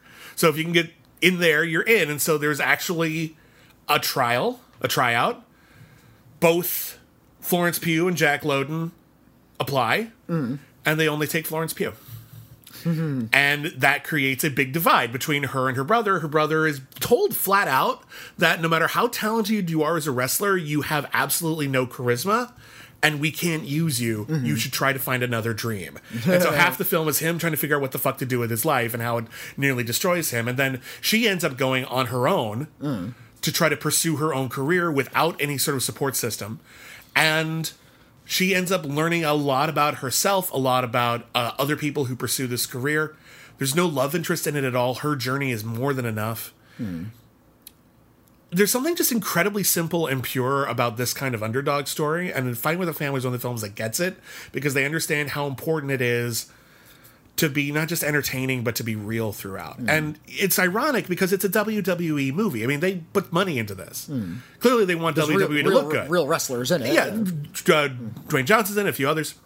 does paige show up in it No, I don't think so. Maybe in the credits, but um, because she's playing Paige, it's not like a different version of yeah Paige. yeah But um, this doesn't feel like empty pandering. It's not like when Saving Mr. Banks came out and was all about how Oh, Disney was the greatest yeah. thing ever. It, it's all about how WWE is a business and there's good and bad sides to it. Hmm. And we we we make it what we can while Hmm. we're inside this business. There's a way to do stories about living in corporate society or mm. corp- society where corporations have an enormous influence and stories about that kind of corporation that are positive without feeling insincere. Yeah. There's a really great anime series called Sanrio Boys mm-hmm. that I look to as sort of one of the great examples of this. Sanrio is the company that makes Hello Kitty. Yeah. They also make a ton of other really adorable little characters and they put them in all sorts of products keychains, dolls, pens, binders, whatever. And Sanrio Boys is a story, it's an animated series about men who like girly stuff. Now, theoretically, that's them saying, hey, we're going to get a whole new demographic. But actually, it's a story about breaking down the walls of what is considered traditionally acceptable for masculine people. Yeah. And actually about people dealing with the emotional consequences of being open about what they like, even if other people around them say it sucks. Mm-hmm. And there's something really emotionally fair and respectful and actually forward thinking about that. Mm-hmm. Fighting with my family is kind of the same thing. It's not about how the WWE is the coolest thing ever. It's about how it's a job. Yeah. And this person, this was their dream. They pursued it. Stephen Merchant wrote and directed the shit out of this movie. Florence Pugh is amazing in this movie. I cried a bunch of times. Stephen Merchant It's- wrote it as well. Yeah. Oh wow. Okay. yeah, it's really fucking good. All right. It is an excellent motion picture, and I do think it is just flabbergastingly well made on every level. I haven't. It's really curious this sort of arc of WWE as a film studio. Yeah. How they, you know, we're going to put wrestlers in movies, and they started out with the kinds of things you might want to see wrestlers in, like Action uh, movies, you know, big action movies. movies. Uh, here they here they play a cop, here they play a far, firefighter, here they play a serial killer, Yeah. and and Tough these, guys. and these yeah big tough mean brutes. Then these are the kinds of roles they. But then they also do these like really sensitive family dramas. Yeah. With that really kind of back up very traditional values. There's a really sweet movie they did called was the one- That's What I Am. That's the one with Ed Harris. Yeah, right? Ed Harris plays a teacher, and it's just about a kid, I think in the 50s or the 60s, who ends up like befriending the one kid in school who's like really, really tall. Mm-hmm. It's just a sensitive, sweet family movie. It's really well made. Like, it's not a lot to it, really. I'm not going to say it's a classic or anything. It's not that stand by me, but like, Mm. it's really good. You should see that movie. It's a damn shame no one cared. It was so good. I'm so sorry I haven't seen it. Uh, you've It's been talking okay. you've been talking it up all year, and I still haven't seen it. I want you to see that. It's. I do hope you see it at some point because I think you'll just like it. Okay. Even if you don't like it as much as I do, it's one of those movies where I have a hard time imagine. I understand like if someone can't get on board with the Nightingale, I get it. Well, There's a lot that's- there. that's It's a it's a it's a, hard it's a hard yeah. watch. I get it. I can't imagine fighting with my family being divisive. yeah, I think some people will love it. I think everyone else will be like, you know, that's a well-made film. I think that's at the very least we could agree on that. Anyway, let's move on. What's your number four? Uh, my number four is, and again, my, top four are all such heavy hitters. It's kind of hard to, kind of hard to pick between you know which of these is Mm-hmm. the best. But uh, my number four is Terrence Malick's A Hidden Life. Didn't make my list. I'm surprised. Not even the runners up. It's very well made, but it just didn't. it's didn't- it's didn't leave amazing. the impression I on me. well, what I what I appreciate about it is its philosophy of pacifism. Agreed. you look at all of uh, the action films that have been coming out within the last decade, and they're all about the glories of combat, about how great war is. Uh, all of the Marvel films are about war. They're about soldiers. They're about fighting. They're about needing this standing freelance army of superpowered individuals to take on an ever coming onslaught of terror from outside. Or in many cases, just sort of getting back at them when the bad guys get through because they're Avengers. Uh, and, and in fact, isn't there a line of dialogue in one of the Avengers films? We're not the pre-Vengers. We're, we don't we don't prevent things. There's yeah. Something like that. I Yeah. for- forgot which film that was, but um, uh, whereas there are so few films about the difficulty and the importance and the en- enlightening state of mind that is required to live a life of complete and utter peace. A Hidden Life is about a German soldier. He fought for the German, he fought for the Nazi army, uh, saw the horrors of combat, and says, "I'm not going back." not only is combat horrible, but we're fighting for something that is completely ignoble. I am not going to pledge my life to Adolf Hitler.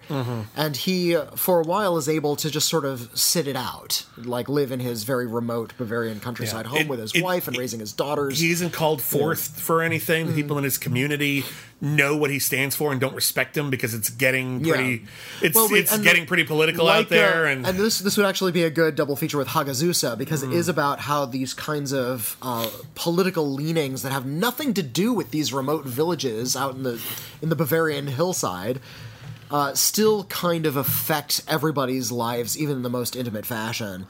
And uh, eventually, he is called to fight again. He's drafted because they need more soldiers to fight in the war effort, and he refuses.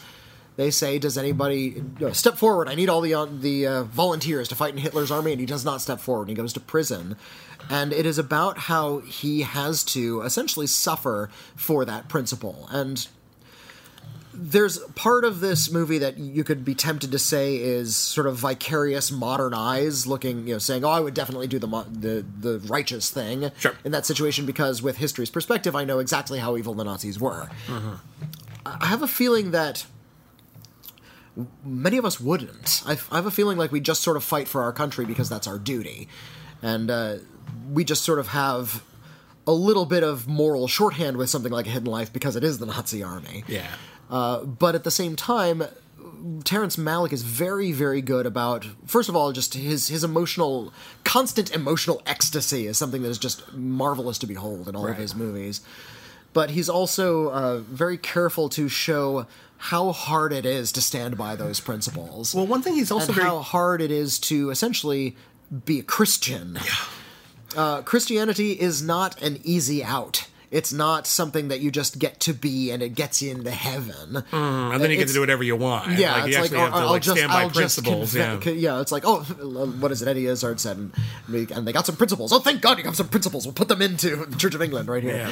yeah um, Yeah, this is a, a film that is about Christian principles and about how it is to live a Christian philosophy. Yeah. and how that kind of life is not celebrated. Hence the title, A Hidden Life. I agree. Um, there's something I really admire that, first off, I think this movie is really fantastic. And Mm. just because it didn't make my best of or runners up doesn't mean I don't think Mm. you should run, don't walk to see it. It's been a great year for cinema. Um, one of the things I love about the way Terrence Malick handles this particular film is um, the people who look down upon the hero in this for Mm. Not standing up for his family, for uh, refusing to go to war. Mm. None of them are privy to the truest and most horrible, horrible horrors of World War II. Yeah. Nobody's talking about the concentration camps. It's all just in basic principle. And even our hero doesn't really see all of the, the greatest horrors being predicted anyway. He just knows Hitler is a zealot. He's preach. He's sowing discord. He's making people not trust each other, and he wants me to kill for his own ego. Yeah, That's all. That's it. He doesn't even know all the rest of it. That's enough to protest. that's enough to dedicate his entire life, whether or not anyone sees it, to formally protesting that and trying to live the other way. That is, it takes a bit of the stink off of, you know, oh well, it's so easy when you know about the Nazis, but the characters in the movie don't. Yeah. know everything about the Nazis. They don't know the tr- the, the They- totality of the horrors uh, committed by the Nazis. So it's really, it's very effective. The only reason it's not on my list, and this is, it's just a little long. I just I felt the length. I It- felt it's- the the reason it's why the Irishman isn't on my list, even though it's excellently crafted. I felt the length in a way I mm. feel like I wasn't supposed to. Yeah, yeah. Um, but those are both excellent movies. They just didn't make my Yeah, list. it- It's, it's true. A Hidden Life is 180 minutes, and it, yeah, mm. it's a long slog. But I think t- to show that sort of eventual grind, the emotional grind, is really important in something Yeah. like A Hidden Life, and I think it keeps up. Yeah. I, I feel like it, it doesn't lose you because of its length, unlike The Irishman, which kind of does in long segments. Yeah. Um, my number four is a film that is. mm, look at my list here for a second. Yeah. Uh, yeah, it's one of the most emotionally gripping movies of the year, if not the number one for me. Uh, it is Lulu Wang's The Farewell. Ooh, good choice. Excellent motion picture. Luca, you want to get off of that? You want to get away from that? Uh, from Luca, that? get out of the empty boxes. Talk about the farewell. He's got stuff in there. Yeah, you can play with your stuff later, buddy. Uh, so the farewell uh, stars Awkwafina as uh, the youngest member of a family. Uh, her whole family that she grew up with are uh, Chinese immigrants, and they have a lot of family left uh, in in China. And uh, when it turns out that her grandmother, uh, who is played by the great Zhao Shuzhen, uh, they find out that she's dying and they find that out not from their grandmother, but from other members of the family because, as per custom, they're not going to tell the grandmother. That's just the way it works. People just like, well, why why make the last of her days be unpleasant? And they talk a lot about how it's sort of rude to make her suffer the burden of this. We will bear it for her. We will be sad, but we also want to spend time with her. So everyone goes for one big visit. Mm-hmm. Uh, they make they rush into a wedding. Like two people who are just kind of dating, they rush into like a big wedding for them mm-hmm. as an excuse to get the entire family together to say goodbye to grandma without ever saying goodbye to grandma. Uh-huh. And everyone is like constantly on the verge of tears, but they can't say anything. And grandma's just like, I don't know what everyone's so goddamn emotional about. Just another wedding. on? Yeah. Let's party. And everyone's like, oh, shit. oh, grandma had a bit of a coughing fit. And everyone's like, oh, God, is this the end of grandma? Grandma's just like, the doctor says I'm fine. I don't know what you guys are dealing with. Well, well, and there's there's this really uh, uh, almost comedy of errors segment of the movie where uh, some results are going to get back to her Oh, about her illness, and they have to like go through this like really long, complicated. Awkwafina has of, to, like, run down the street yeah, to try to get someone to- subterfuge to get to keep those res- like switch the results and keep the the truth from her. and and the movie is incredibly honest and frank about how this is a major sort of shift in how different cultures value this kind of end of life decision. Awkwafina can't wrap her head around this. She grew up American. Uh, this was not something that was a regular part of her daily life. But uh, everyone who's older in her family is like, look, it's it's it's awkward, but this is what we do. This is how we do it, and they make really excellent cases for why this is actually more like loving and fair. And to the point where you can kind of say, okay, I can see your points. it's really difficult, and I think the movie juggles those 2 mm-hmm. dichotomies very, very well. It never like wags its finger at one side or the other. It's just like we believe in different things, mm. and every single scene is beautifully constructed. It's a wonderful ensemble cast. Awkwafina is really great. Uh, between this and Jumanji, she's had a hell of a year. Um, and uh, every scene is light and sweet because everyone's keeping it that way. But underneath the surface is like you're just about to cry. Every single goddamn scene is hilarious. And just under the surface, you're just about to cry. It is a tightrope act of a film, and it is so exquisitely presented. And I don't want to ruin it, but boy, what a great ending! Like the movie just goes in such a it, it, it really earns everything hmm. everything that it does. It's just absolutely beautiful. And I keep thinking about this one hmm. when I was assembling my list. I like I you know I keep track of all the movies I see throughout the year. When I was like, okay, it's time to actually do this damn list. I closed all the windows on my computer. I put closed all my notebooks, and I was just like, "What are the films I don't stop thinking about?" Not because they might be on a list, just because I think about them in my day to day life. Farewell comes up a lot Okay. because just the way that it handles those sort of simmering emotions, it's Yeah, just yeah. so so exquisite. I love the farewell. I think it's very, very good. I, I've heard some rather some good legit criticisms, uh, particularly from cancer survivors, Yeah. about uh, kind of a, a bit of naivete that comes with a story like this. Sure. About uh, sort of the realities of cancer. yeah, absolutely. And and I, I've heard that and I understand that, but I think that this is not so much a film about cancer or cancer survival as it is about culture, Yeah. and about how uh, there are different ways to mourn and to celebrate Yeah. uh, in ways that are uh, completely legit and not difficult to wrap your mind around, but difficult to wrap your heart around. And I think the the farewell Lulu Wang has did an exemplary job of uh, getting to the heart of that. This, this movie didn't end up on your list, did it? It didn't. Did we only have one overlap on our entire list? Oh, we, well, we still have a few left. Not so, many. yeah. What's your what's your what's your number three? Uh, my number three is Olivia Wilde's Booksmart. Uh, Okay, that's all my runners up. Okay, but still um, not top ten. Booksmart is oh golly, I love this movie.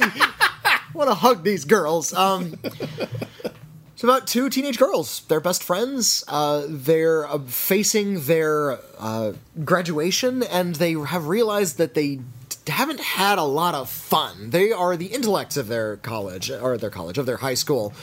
Uh, they have devoted their life to study, and they get uh, one of them, played by Beanie Feldstein, uh, learns that a lot of the her friends that she's really looked down on, kind of the jocks and the idiots that she just doesn't like in her class, are also going to really prestigious colleges, and she realizes that a lot of her devotion to her her academics has hurt her socially. So they uh, Well, just, she- and, and just personally as well. Yeah. Like you didn't have to give up other things in your life to succeed academically. Yeah.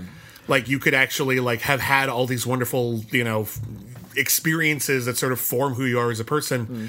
you didn't have to choose one or the other and so now they only have one night left where they're in high school so like we have to do it all tonight Yeah, so they, they it's this kind of mad quest to get to like the most depraved possible party. The problem is they're such good kids, they're not good at being depraved. And watching them try is hilarious. One of my favorite things is they keep trying to find one party, they end up at the wrong parties, and Yeah. finally they're like, okay, we know it's at this place, but we don't know what the address is. There's only one thing to do. Study, and they go to a library, and there's a montage of them looking up atlases. Uh, it's uh, uh, Kate, the Kaitlyn Dever character, Beanie Feldstein's best friend, is gay, and she is uh, trying to go after the girl that she's had a crush on for the longest time. Yeah, she's gay, but she's never actually had, had like a, a relationship yeah. or, or any kind of or even kissed someone. Uh, really. yeah, she's never ki- kissed another girl, and she is wants to use this opportunity to do that. And um, where that goes is hilarious, but uh,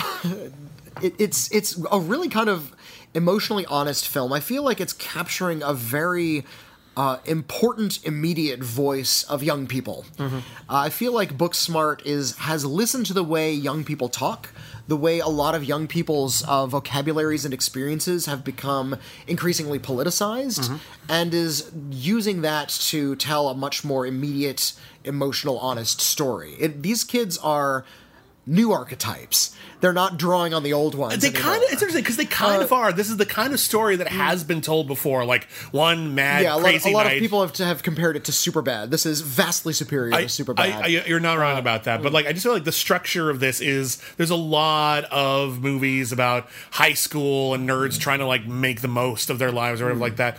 But I love seeing these stories get reworked from generation to generation because you get to see younger generations evolve and become better people. Yeah, yeah, yeah. like this this movie ten years ago, they're way better people now. Yeah, they're, like- they're just I- better people. com- now. compare this to like a completely immoral mess like Revenge of the Nerds. yeah. Uh, which features like voyeurism and sexual assault. There's like crimes going on for the every the heroes. for every one like empowering moment in Revenge of the Nerds, there's 20 moments where these characters are clearly the villain in every other movie. Yeah, yeah, like, Yeah. They, like plant cameras in girls' bedrooms. Yeah, and these are horrible yeah, things. There's like a, a sex scene where somebody wears a mask and like reveals pretends their to be identity like yeah, afterwards. yeah, I know it's, it's, awful. fucked yeah. Mm. up. It is fucked up, and there's a little bit of that in Booksmart. There's a character, Mm. um, uh, Jessica.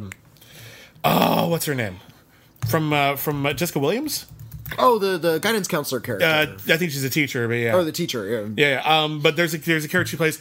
She does some things that are not on the up and up. Which, which is What- what- whatever. in the spirit of this comedy, but uh, it, yeah. it, it's a little risque, and I, it's fine. Um, but uh, yeah, I love how this is another one where I love how much respect Mm. Olivia Wilde, who's the first time feature director here. Um, so assured though, Very with her, strong. with her cast and with filmmaking. she she yeah. has so much respect for all of her characters, no matter Mm. how weird they are, no matter how terrible they seem in some cases. Like they, there's no just bad person. There's no Mm. just kooky person. Everyone has a lot of texture here, whether or not it's uh, revealed right away. Um, it, it- on some level, for me, this is just an exceptionally good high school party comedy. So, which is why it didn't quite crack my top ten. Mm-hmm. Oh, but it's exquisitely but crafted. But is exceptionally good. It's really, really good. It's really, really good. It just for it just It's- it's, it's, it's- on another year, like last year maybe. this might have cracked my top just- ten, it's- but this is such a good year. I couldn't find space for it's, my it's top ten. hilarious. It's warm. It is just so good. Okay, well, my number three, and I only have a couple left because you took my number one, you bastard. Uh, my number, I didn't, I didn't take it. It's still, still a great film. my number one, Mm. uh, sorry, my number three is uh, Celine Sciamma's uh, "Portrait of a Lady on Fire." Oh well, you just took my number one. So That's funny. All right, well, karma, I guess. Mm. Uh, Portrait of a Lady on Fire is a really, really, really affecting romance, and and we had this conversation on the podcast. We reviewed this a couple of weeks ago, and I've still not come up with like another alternative for this. Mm. I don't think the 2010s have been a particularly strong decade for romance movies. Mm. There just aren't a lot of really great classic Some people- romances that have uh, emerged. some people might say stuff like uh, La La Land, but uh, I, I'm not saying there were no good ones, but I just don't think we've had a lot of exceptional ones. And I was when I watched Portrait of a Lady on Fire, and by was by when I was bawling at the end of it twice, like twice in a row, it got me. Um, I was thinking to myself, is this the best romantic movie of the decade? And I think there's a really good argument that it is, to the extent that I'm actually surprised it's not my number one. But there's a story about a, a, a woman who is it the 18th century, 18 yeah late 18th century. Uh, she like is the 1780s uh, a young woman. She is she is a painter, and she is hired to paint a another young woman in the hopes that this painting will entice a suitor, a rich suitor from Italy, so that will help the family stave off destitution. Uh, however, the woman is uh, incredibly uh, unwilling to be part of this marriage. She was uh, recently in a convent, and she was taken out of the convent when her older sister killed herself, and now it is up to her to marry to save the family. Um, and she doesn't want any part of this. So s- the painter pretends to be someone who is hired to just be her friend, which is not an uncommon job. And then whenever she's not with her, she's supposed to be painting her on the on the sly. And naturally, they fall in love. But it's not as simple Well, as all that. It's actually really, really rich and layered and complicated. the uh, this is about sort of the female gaze, as it were. Yeah. Um, there, there's a lot of people compared this to um, uh, "Blue is the Warmest Color," another uh, rather good lesbian romance from a couple of years back. But a And- film that suffers a bit from being directed by a man. directed by a man, and there's there's this kind like of, yeah, would, yeah. There's this kind of male gaziness to the sex scenes. Uh, Celine Sciamma is more interested in that look, Yeah. the way looking at another person and being with them, and just sort of uh, this weird sort of visual, profound understanding of that person's heart you get from understanding them by looking at them. The- this is really. Uh, stressing how important it is not just to look at somebody but to see them Well, and also to be seen in return. Like half the movie is. Well, uh, the, I- I was- was gonna get to yeah, half the movie yeah. is our painter just just looking at this other woman, and the other half of the movie is realizing that she's looking back at the same time, and how that relationship between artist and subject and lover and lover is entirely mutual, Hmm. yeah. and it's you can't only have it one way. It's it's like not living the full human experience if you're doing that. Oh, it's so beautifully acted, and it's that- sexy, that and it's that romantic. full, and- fullness of human experience i think is is that is the greatest way to describe this Yeah. one because there is just that kind of there's that that sexiness and that romance and that smolder but there is not a even a distant whiff of melodrama to any of this Not really, even It though in some respects, you, any sort of like lurid romantic novel could begin the same yeah, exact yeah, way. yeah. Th- This is not like lesbian bodice ripper by any stretch of the imagination. In fact, Yeah. Celine Sciamma uh, it keeps the sex tastefully off camera. Yeah, there's a little bit of nudity, but not much. Well, there's some nudity, and there's there's this really wonderful shot of Mm-hmm. uh, a mirror propped up against someone's crotch, which is just gorgeously photographed. But uh, yeah, it's it's not about that kind of outpouring of just base lust. Yeah. And not not to, that lust Well, is base, but you know, it's it, it is more about that c- profound connection and how because they're gay women in the late 18th century, Yeah. how this is something that can be a little bit more intimately theirs, and how we kind of understand that there's a little bit of a tragedy that this is going to have to stay hidden. There, there's a period Uh, of time in the movie where mm. our our two lovers and one maid who is, fu- you know, doesn't give a shit. She's fine. She's got her own problems to deal with, but they're all alone. But her, her her problems are actually very important. They're incredibly the story, important. I just yeah. I didn't want to get too sidetracked because we got to stay a little focused because we still have more movies to talk about. But there's this period of time in the movie where they're they get to be alone and free. yeah. They get to say whatever they want. They get to spend their time however they want. Mm-hmm. They get to do whatever they want. And it is this act of pure liberation. And the fact that that time is finite is this ultimate terrible tragedy. It's a terrible tragedy. It makes it much more intensely romantic, and not in an adolescent sort of way, where you know it's like, oh no, death is hanging over you because we're Twilight.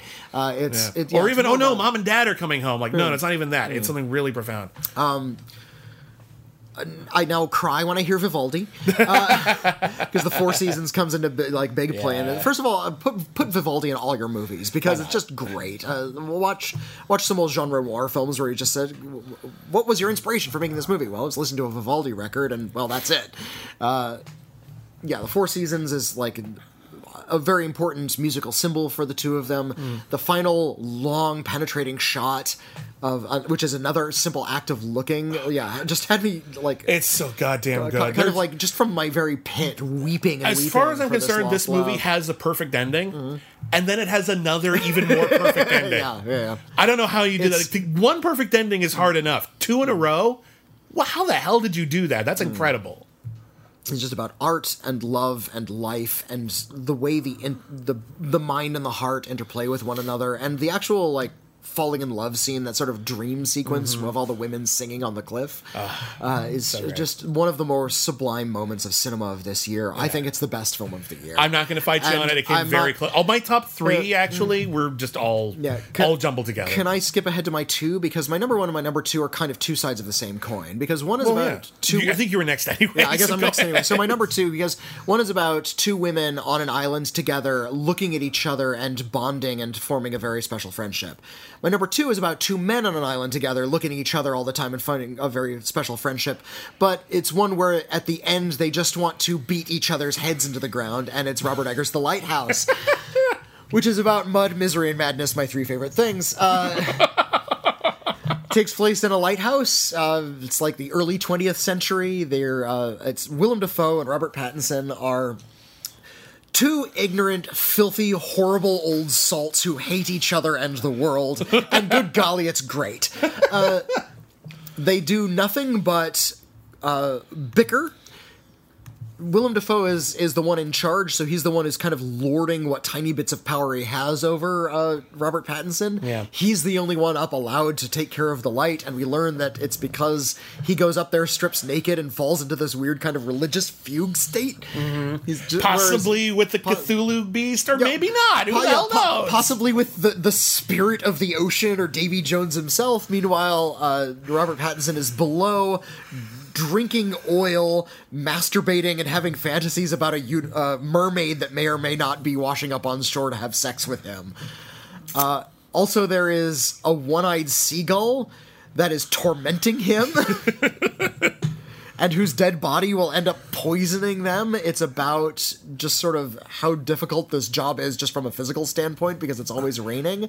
I don't know. And time doesn't exist here. Yeah, it all just There's falls a- apart. There's, there's a a really- hurricane, and you never and you don't know if it lasts for a day or a year. Yeah. you have no idea. There's- There's, there's misery even- and hell and insanity. Willem Dafoe is so excellent as this like old pirate character. He's like the pirate character from The Simpsons. He's like this weird broad archetype. I'll just take some Teddy Grahams for the road.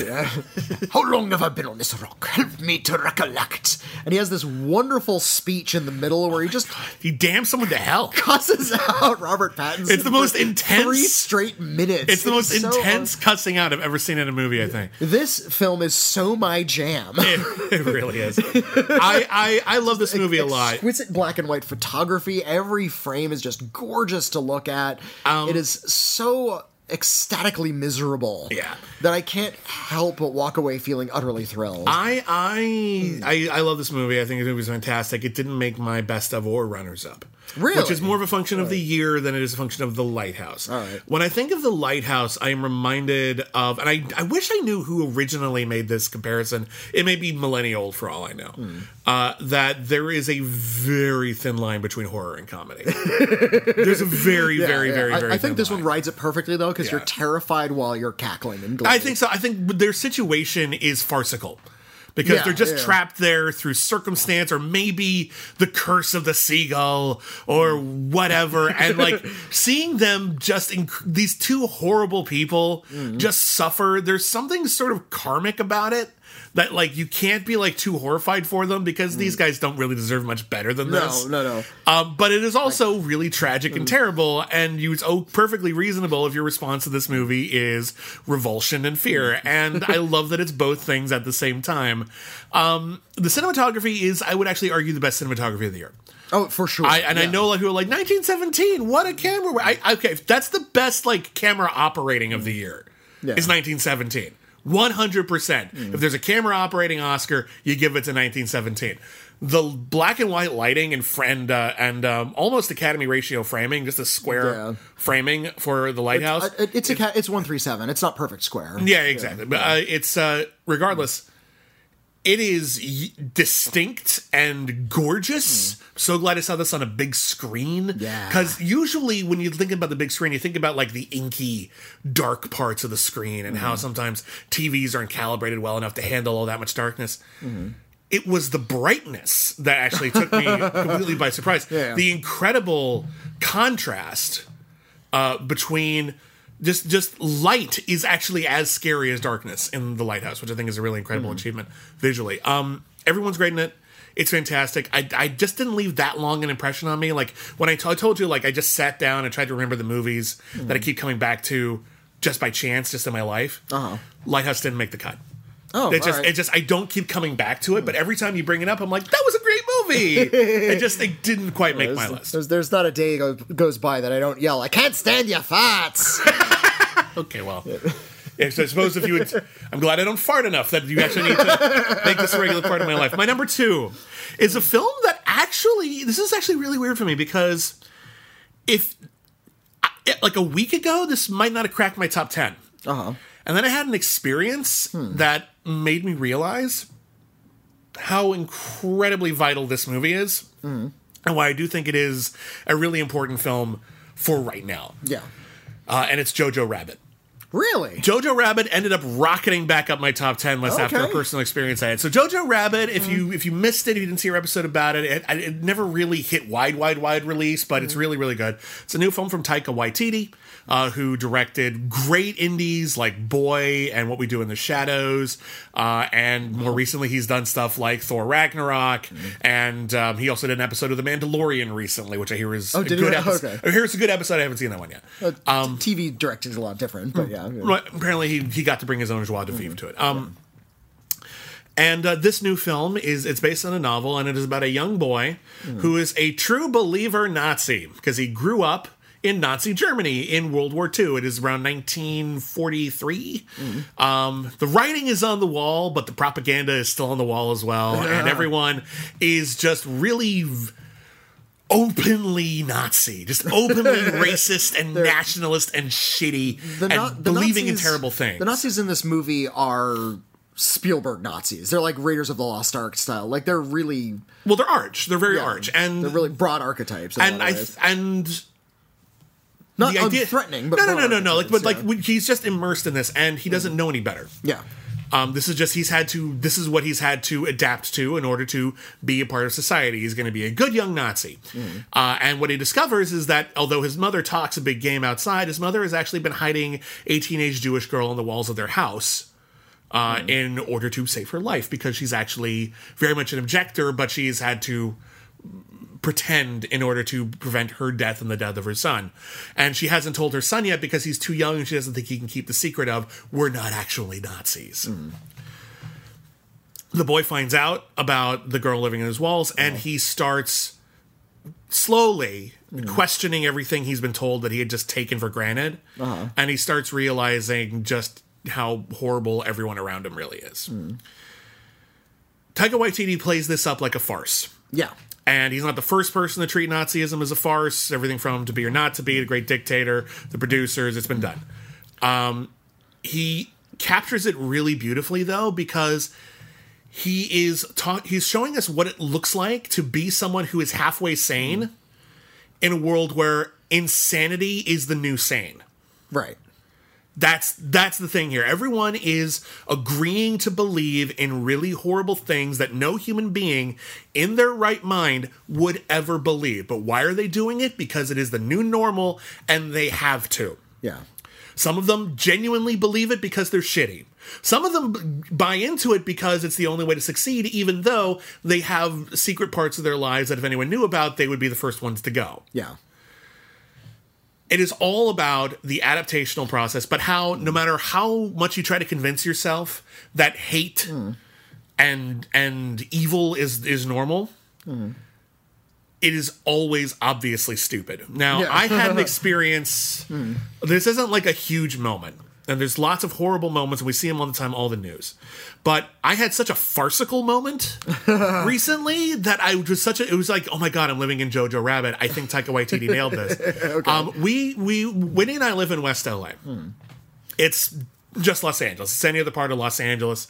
Nothing terribly remarkable about it. Um, however, for Christmas, in order to get like really good produce for Christmas dinner, we ended up going to a Bristol Farms in Brentwood. Oh golly. Brentwood is a very posh part of town. It's it's Very one the, expensive. One of the wealthier neighborhoods in LA. Yeah, and as a result, they get a lot of like the good grocery stores and things. So we were like, okay, listen, we'll, we'll we're not going to spend twenty dollars on a stick of butter, but, they have you- good if- carrots. if We'll you- get the if best you need, produce like, there. High quality quince jam or something. Yeah, or like a really good butcher. Like there's a really good place to go. There's Bristol Farms is everywhere, but Brentwood they'll have the best stuff. So we went, and we got our got our groceries, got our garlic, got our carrots, picked up some something from the butcher shop, and we were just like, you know, this place is nice. Maybe we should come here more often. And then we overheard someone in the produce section talking to someone who worked there Hmm. about how I only want to buy these gar- this garlic if it's American garlic. What? Okay. This is American garlic, right? And he's like, well, well, yeah. Mm-hmm. Okay, because I heard Chinese garlic is different. I don't want any Chinese garlic. And the guy's like, well, once it comes here, it's American, right? Like now it's, it's immigra- the garlic is immigrated to the United States, and he's just like, and you find the the the conversation devolved into the guy actually saying, "I'm trying to make garlic great again." And oh I'm like, God. I watch this. I'm just like, oh my god! If this was in Jojo Rabbit, everyone would be like, "That's such a funny conversation." No one would ever say that. That's a thing right now. That is a thing. Yeah. People are actually having that conversation. It's so weird- disturbingly prescient. Yeah, the way that this, the way that the farce in this movie is accurate. Uh-huh. That's the thing that scared the shit out of me, and that's what made Jojo Rabbit just feel so much more relevant. Okay. even I knew it was relevant before. I, was, I respected it; it would have been Yeah, honorable it's- mentions, it's- but yeah, no, I'm increasingly convinced about- this is a really important movie right now. Fil- films about fascism right now are, are particularly important because we've seen the rise of like e- extreme right nationalism all over the world, and it's really distressing for a lot of people. And yeah, this kind of anti-immigrant, we're going to be our own nation kind of sentiment. And I think uh, Jojo Rabbit is. Yeah, using a kind of a, a child's point of view and broad comedic farce to take the piss. Yeah. and uh, and it does it very cannily. Um, I, I you know I've seen things like you know the producers and all Right. of the films that do the same sort of thing, and I think in a lot more canny way. I think this is a little bit more gentle about it. But yeah, I can see how an experience like that would, would make you see Jojo Rabbit in a new light. It just it just reminded me that like you can't take this kind Yeah. of story for granted. You really Okay. can't. You do need to really engage with it, and you do need to recognize that these movies aren't existing in a vacuum. Mm-hmm. And Jojo Rabbit went from being good one. I'm impressed at the tightrope act. It was funny and it was very very sad. Uh-huh. A lot of really really great performances and. I don't think Scarlett Johansson's ever been better. I finally saw Marriage Story. She's way better in Jojo Rabbit. She's a really good. well, she she's uh, in, in with Marriage Story and with Jojo Rabbit, she's playing more human characters, Yeah. which she hasn't done a lot in her career. That's true.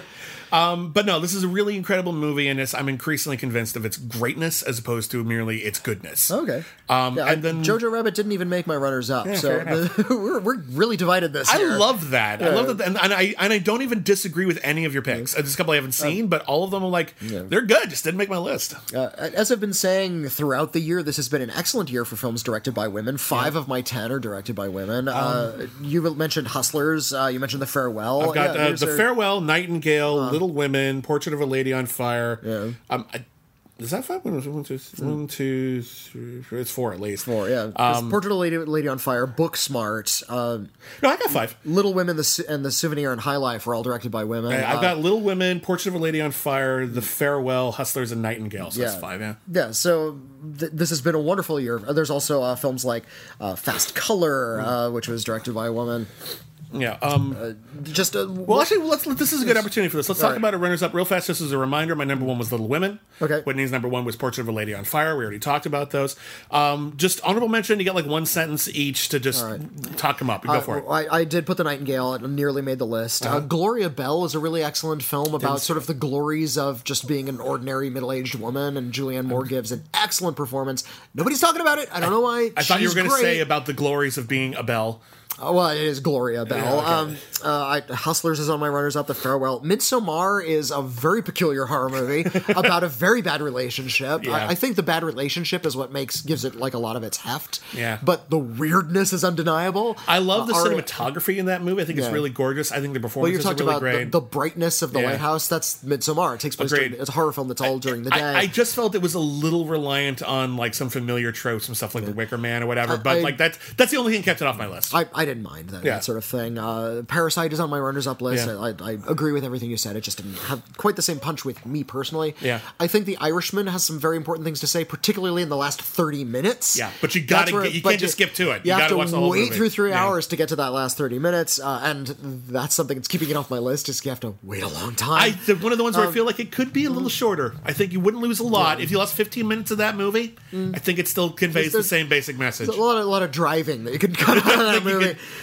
they could snip it a little. There's a really great uh, German horror film about a zombie apocalypse called Endzeit, which I really, really liked, about Oh. uh, two young women traveling across a post-apocalyptic I forgot about that one. Good yeah, call, was yeah. a really good one. Good callback. Uh, Toy Story 4 is bloody hilarious, and it's a little weird.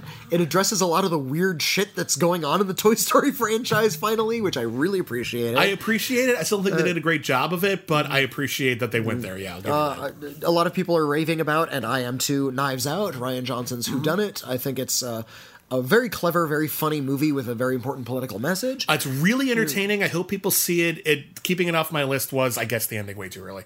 Uh, yeah, I guess That's so. that's just it. As a who done it, I guess who done it a little too early. Oh, okay. That I, that's really not even the movie's fault, but I just I can't like really fall in love with that. If you want an arty, soulful X Men Origins Storm, you can watch Fast Color. Uh, that's a really great movie, and it also has uh, X ray specs over the credit, which is going to get me every time. Nice. Uh, there's a really wonderful kids fantasy film that came out really early in the year from Joe Cornish called The Kid Who Would Be King, I still haven't seen which that. is about actual heroism, and I appreciate that. I really wanted to see that. I never got around Yeah, to it. it's really sweet. Uh, there's a really great film, uh, Turkish film, that captured that post-college malaise where you think you know everything, called Oh, yeah. The Wild Pear Tree. Oh, I remember you Where it's, about a that, lot yeah. of like long conversations about philosophy and about how that's not getting you anywhere in life, and how he like the, the young the young main character has this like kind of intense argu- argument with a professor. Mm-hmm. How the professor just eventually loses all patience with him because he's like, no, well, what about this philosophy? Just get a job, you little jerk.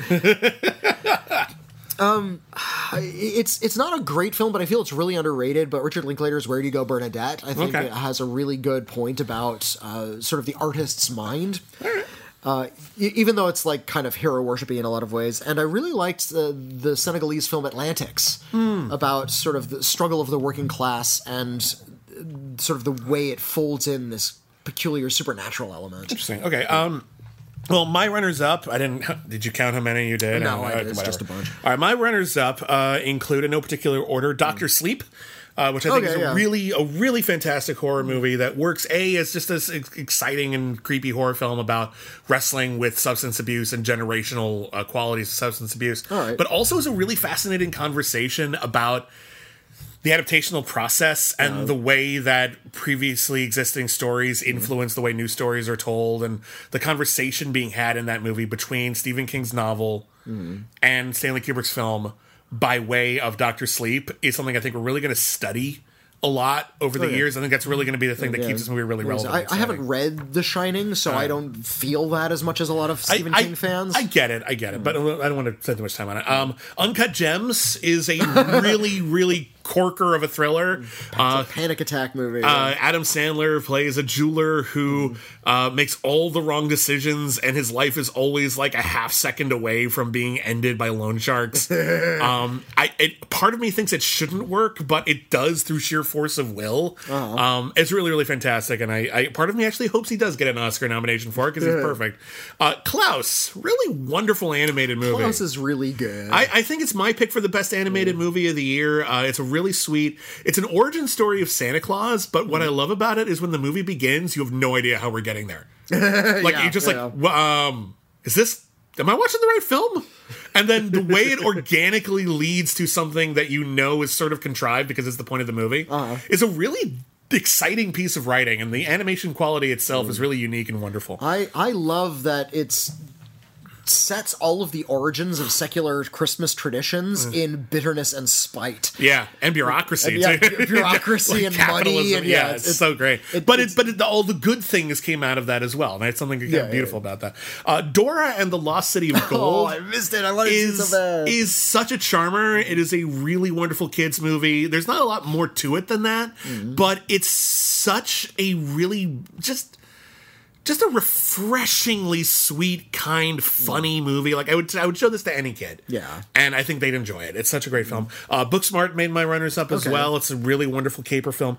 Um, let's see. Tr- uh, Terminator Dark Fate made my runners up. Really? I think it is an exceptionally well made uh, blockbuster in a year where a lot of the blockbusters were a little a little lackluster. Yeah. Uh, like most of them were like I- I like- okay. I like Shazam, but yeah, there was. yeah. Shazam was really, really good. I Avengers Endgame did everything it set out to do. Yeah, Kudos it- for it- that. It, was fine. Um, I, I was not fond of Captain Marvel. I was not fond Uh, of Alita, Captain Marvel- Alita Battle Angel. Captain Um, Marvel was fine. Alita is there's a lot of really great inventiveness in Alita, but it's all just jammed together. Yeah, it's like it's four- just like they took it's the ideas unwieldy. for four movies Yeah. and just put them all together. It, it's bad unwieldy, written, but uh, it's still fun to watch, and I do like it a lot. There, there's Um, uh, there's also some unsavory like body imagery stuff. In but there there's also a lot of really savory stuff where they talk about sort of the trans experience as your body oh, evolves. yeah, a little bit. Um, there, it's a complicated film. I look forward to revisiting it a couple of times and seeing how it like lingers.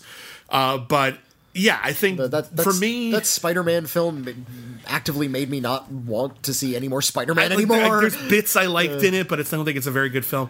Yeah, no, Terminator: Dark Fate I love because it's it's very well crafted from beginning to end. The action's great, the characters are great, but I also love just how contemporary it really feels and how it incorporates elements of daily life that we take for granted now that 20 years ago would be the dystopia we're fighting against. like significant Yeah, part of it takes place at the concentration camps at the border. That's a major set piece. And it does that without really making a big deal out of it. And there's something that's extra horrifying about that. In some respects, it feels like the first modern blockbuster of like of a new I- generation. I can appreciate that. I just I, I couldn't get behind the convoluted plotting and the bad characterization. I didn't find it that convoluted, and I actually like the characters. But what are you going to do? Uh, the Art of Self Defense very nearly made my top ten. Uh, That's another one I wanted to see. I really admire this one. I was I feel a little bad for not making it uh for not making the official list, although it is on like my top 19. Uh but uh, Jesse Eisenberg plays uh, a guy who is exceptionally insecure and who after being mugged uh, decides to learn how to defend himself and ends up falling in with a cult of extreme toxic masculinity. It's a lot like Fight Club with if Fight Club wasn't trying to indoctrinate you into the cult. Okay. If Fight Club was about how shitty this is, but it's still very Fight, funny. Fight Club is nominally about that, but it's so cool. It's hard to tell the difference. That's the thing. Yeah. Fight Club is is simultaneously the thing it's satirizing. Yeah, yeah. And some people only take it on that level. You can't do that with the art of self defense. And there's something a lot more kind of perverse about it in that way. It feels like really gross. But and I think in a way that we need to see. It's also. Yeah, very yeah. funny and the performances are really, really good. Um, and then two more. Uh, Crawl, Find Me a Better Alligator in a Basement Movie. Crawl. Yeah. They said Krull, like the 1983 fantasy. They re released Krull and it's so good now. no, no, no. film. Crawl. with a few new surprises. Crawl, C R A W L, uh, came out this summer, made some money. I feel like it's getting a little overlooked now. Uh, it is about a young woman whose father is going missing and there's a hurricane, and she goes to his house, and it turns out he has injured himself. He's in the basement, also in the basement, man eating alligator. It's so, it's the perfect version of that. Like, try to make a better version of that. You can't. It's so exceptionally well crafted. Yeah, apart from like Midsommar and Us, there was a pretty good year for horror movies because there Hmm. was also um uh, oh golly the title the Spanish language film Uh, Tigers Not Afraid, which Tigers you Are loved. Tigers Aren't Afraid that. is really really good. I didn't get a chance to see that one. It's so good I forgot the title. Uh, Ti- Tigers Are Not Afraid is really really good. Yeah. Um, yeah, that just, just a lot of really great things that are just sort of coming along. Shudder is just putting a lot of these things out. And they're doing a great job of it. subscription, Uh, my last pick, my oh, Girl on the Third Floor is another one I really liked I couldn't find room for. Um, but my last one, and this is one where I feel like when you're talking about the best films of a year, we understand that, of course, this is subjective. We understand that it is a matter of taste. We understand that some people might view taste as a somewhat objective thing, and maybe, you know, a movie that looks bad to other people might actually be exactly perfect. Which is why High Strung Free Dance is officially on my runners up and it's on my top 19. High Strung Free Dance is.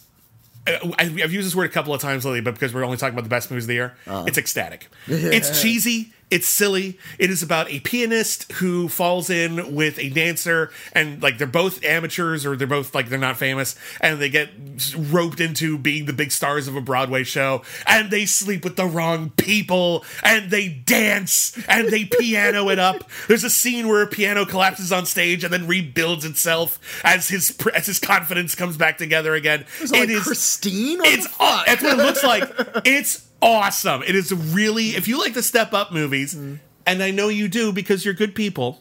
You're good people, you listen to us. You like those step up. They're they're they're sincere.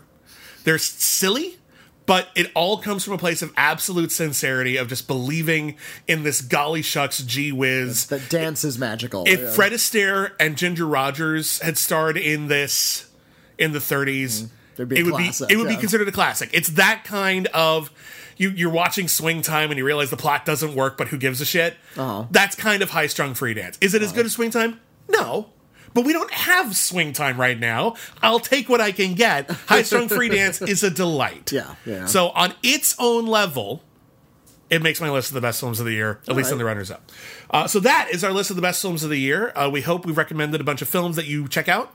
Uh, if you didn't like some of the films that we recommended, we hope you reconsider them. Mm-hmm. Uh, and if not, fair enough. You don't have to like everything we like and vice versa. And nothing will prove that harder than next week's show when we talk about our picks for the worst films of 2019. Oh, and that's that's going to be a rough one because Now- there there a lot of great films. Uh, surprisingly, not a high volume of bad films. No, not as bad. I might, I might But- even limit myself to a bottom five this year, honestly. Yeah, like it's, I, I was actually trying to fight to remember some of the ones I really, Yeah, really hated. because Uh, I think- there are some I really hated, but yeah, I think that there's this there's a turn, and you were talking about this on Twitter recently, um, against so-called worst of lists, Uh-huh. um, as though they are disrespectful to filmmakers, uh, or uh, that they all they do is promote activity, or all they are is dunking on bad films. I think they serve a lot of valuable functions if you do them do. right. Yeah. there are people who only use them to dunk on obvious bad targets. we it's like- we criticize the Razzies all the, the, time the the. Razzies are probably the prime example. I think that's Yeah. what people refer to when they say like bad faith arguments or you know, Yeah. using the opportunity to just sort of pick at the low hanging fruit. and they're a great I think- example of that. Absolutely. However, I think worst of lists do serve a very vital function because we're not just sort of finding great films, we're sort of taking an entire stock of the whole of the cinematic landscape. Yeah, this is we, these lists that we do, and yeah, they evolve over time. And if we took, gave the same list in a year, they'd probably be a little different.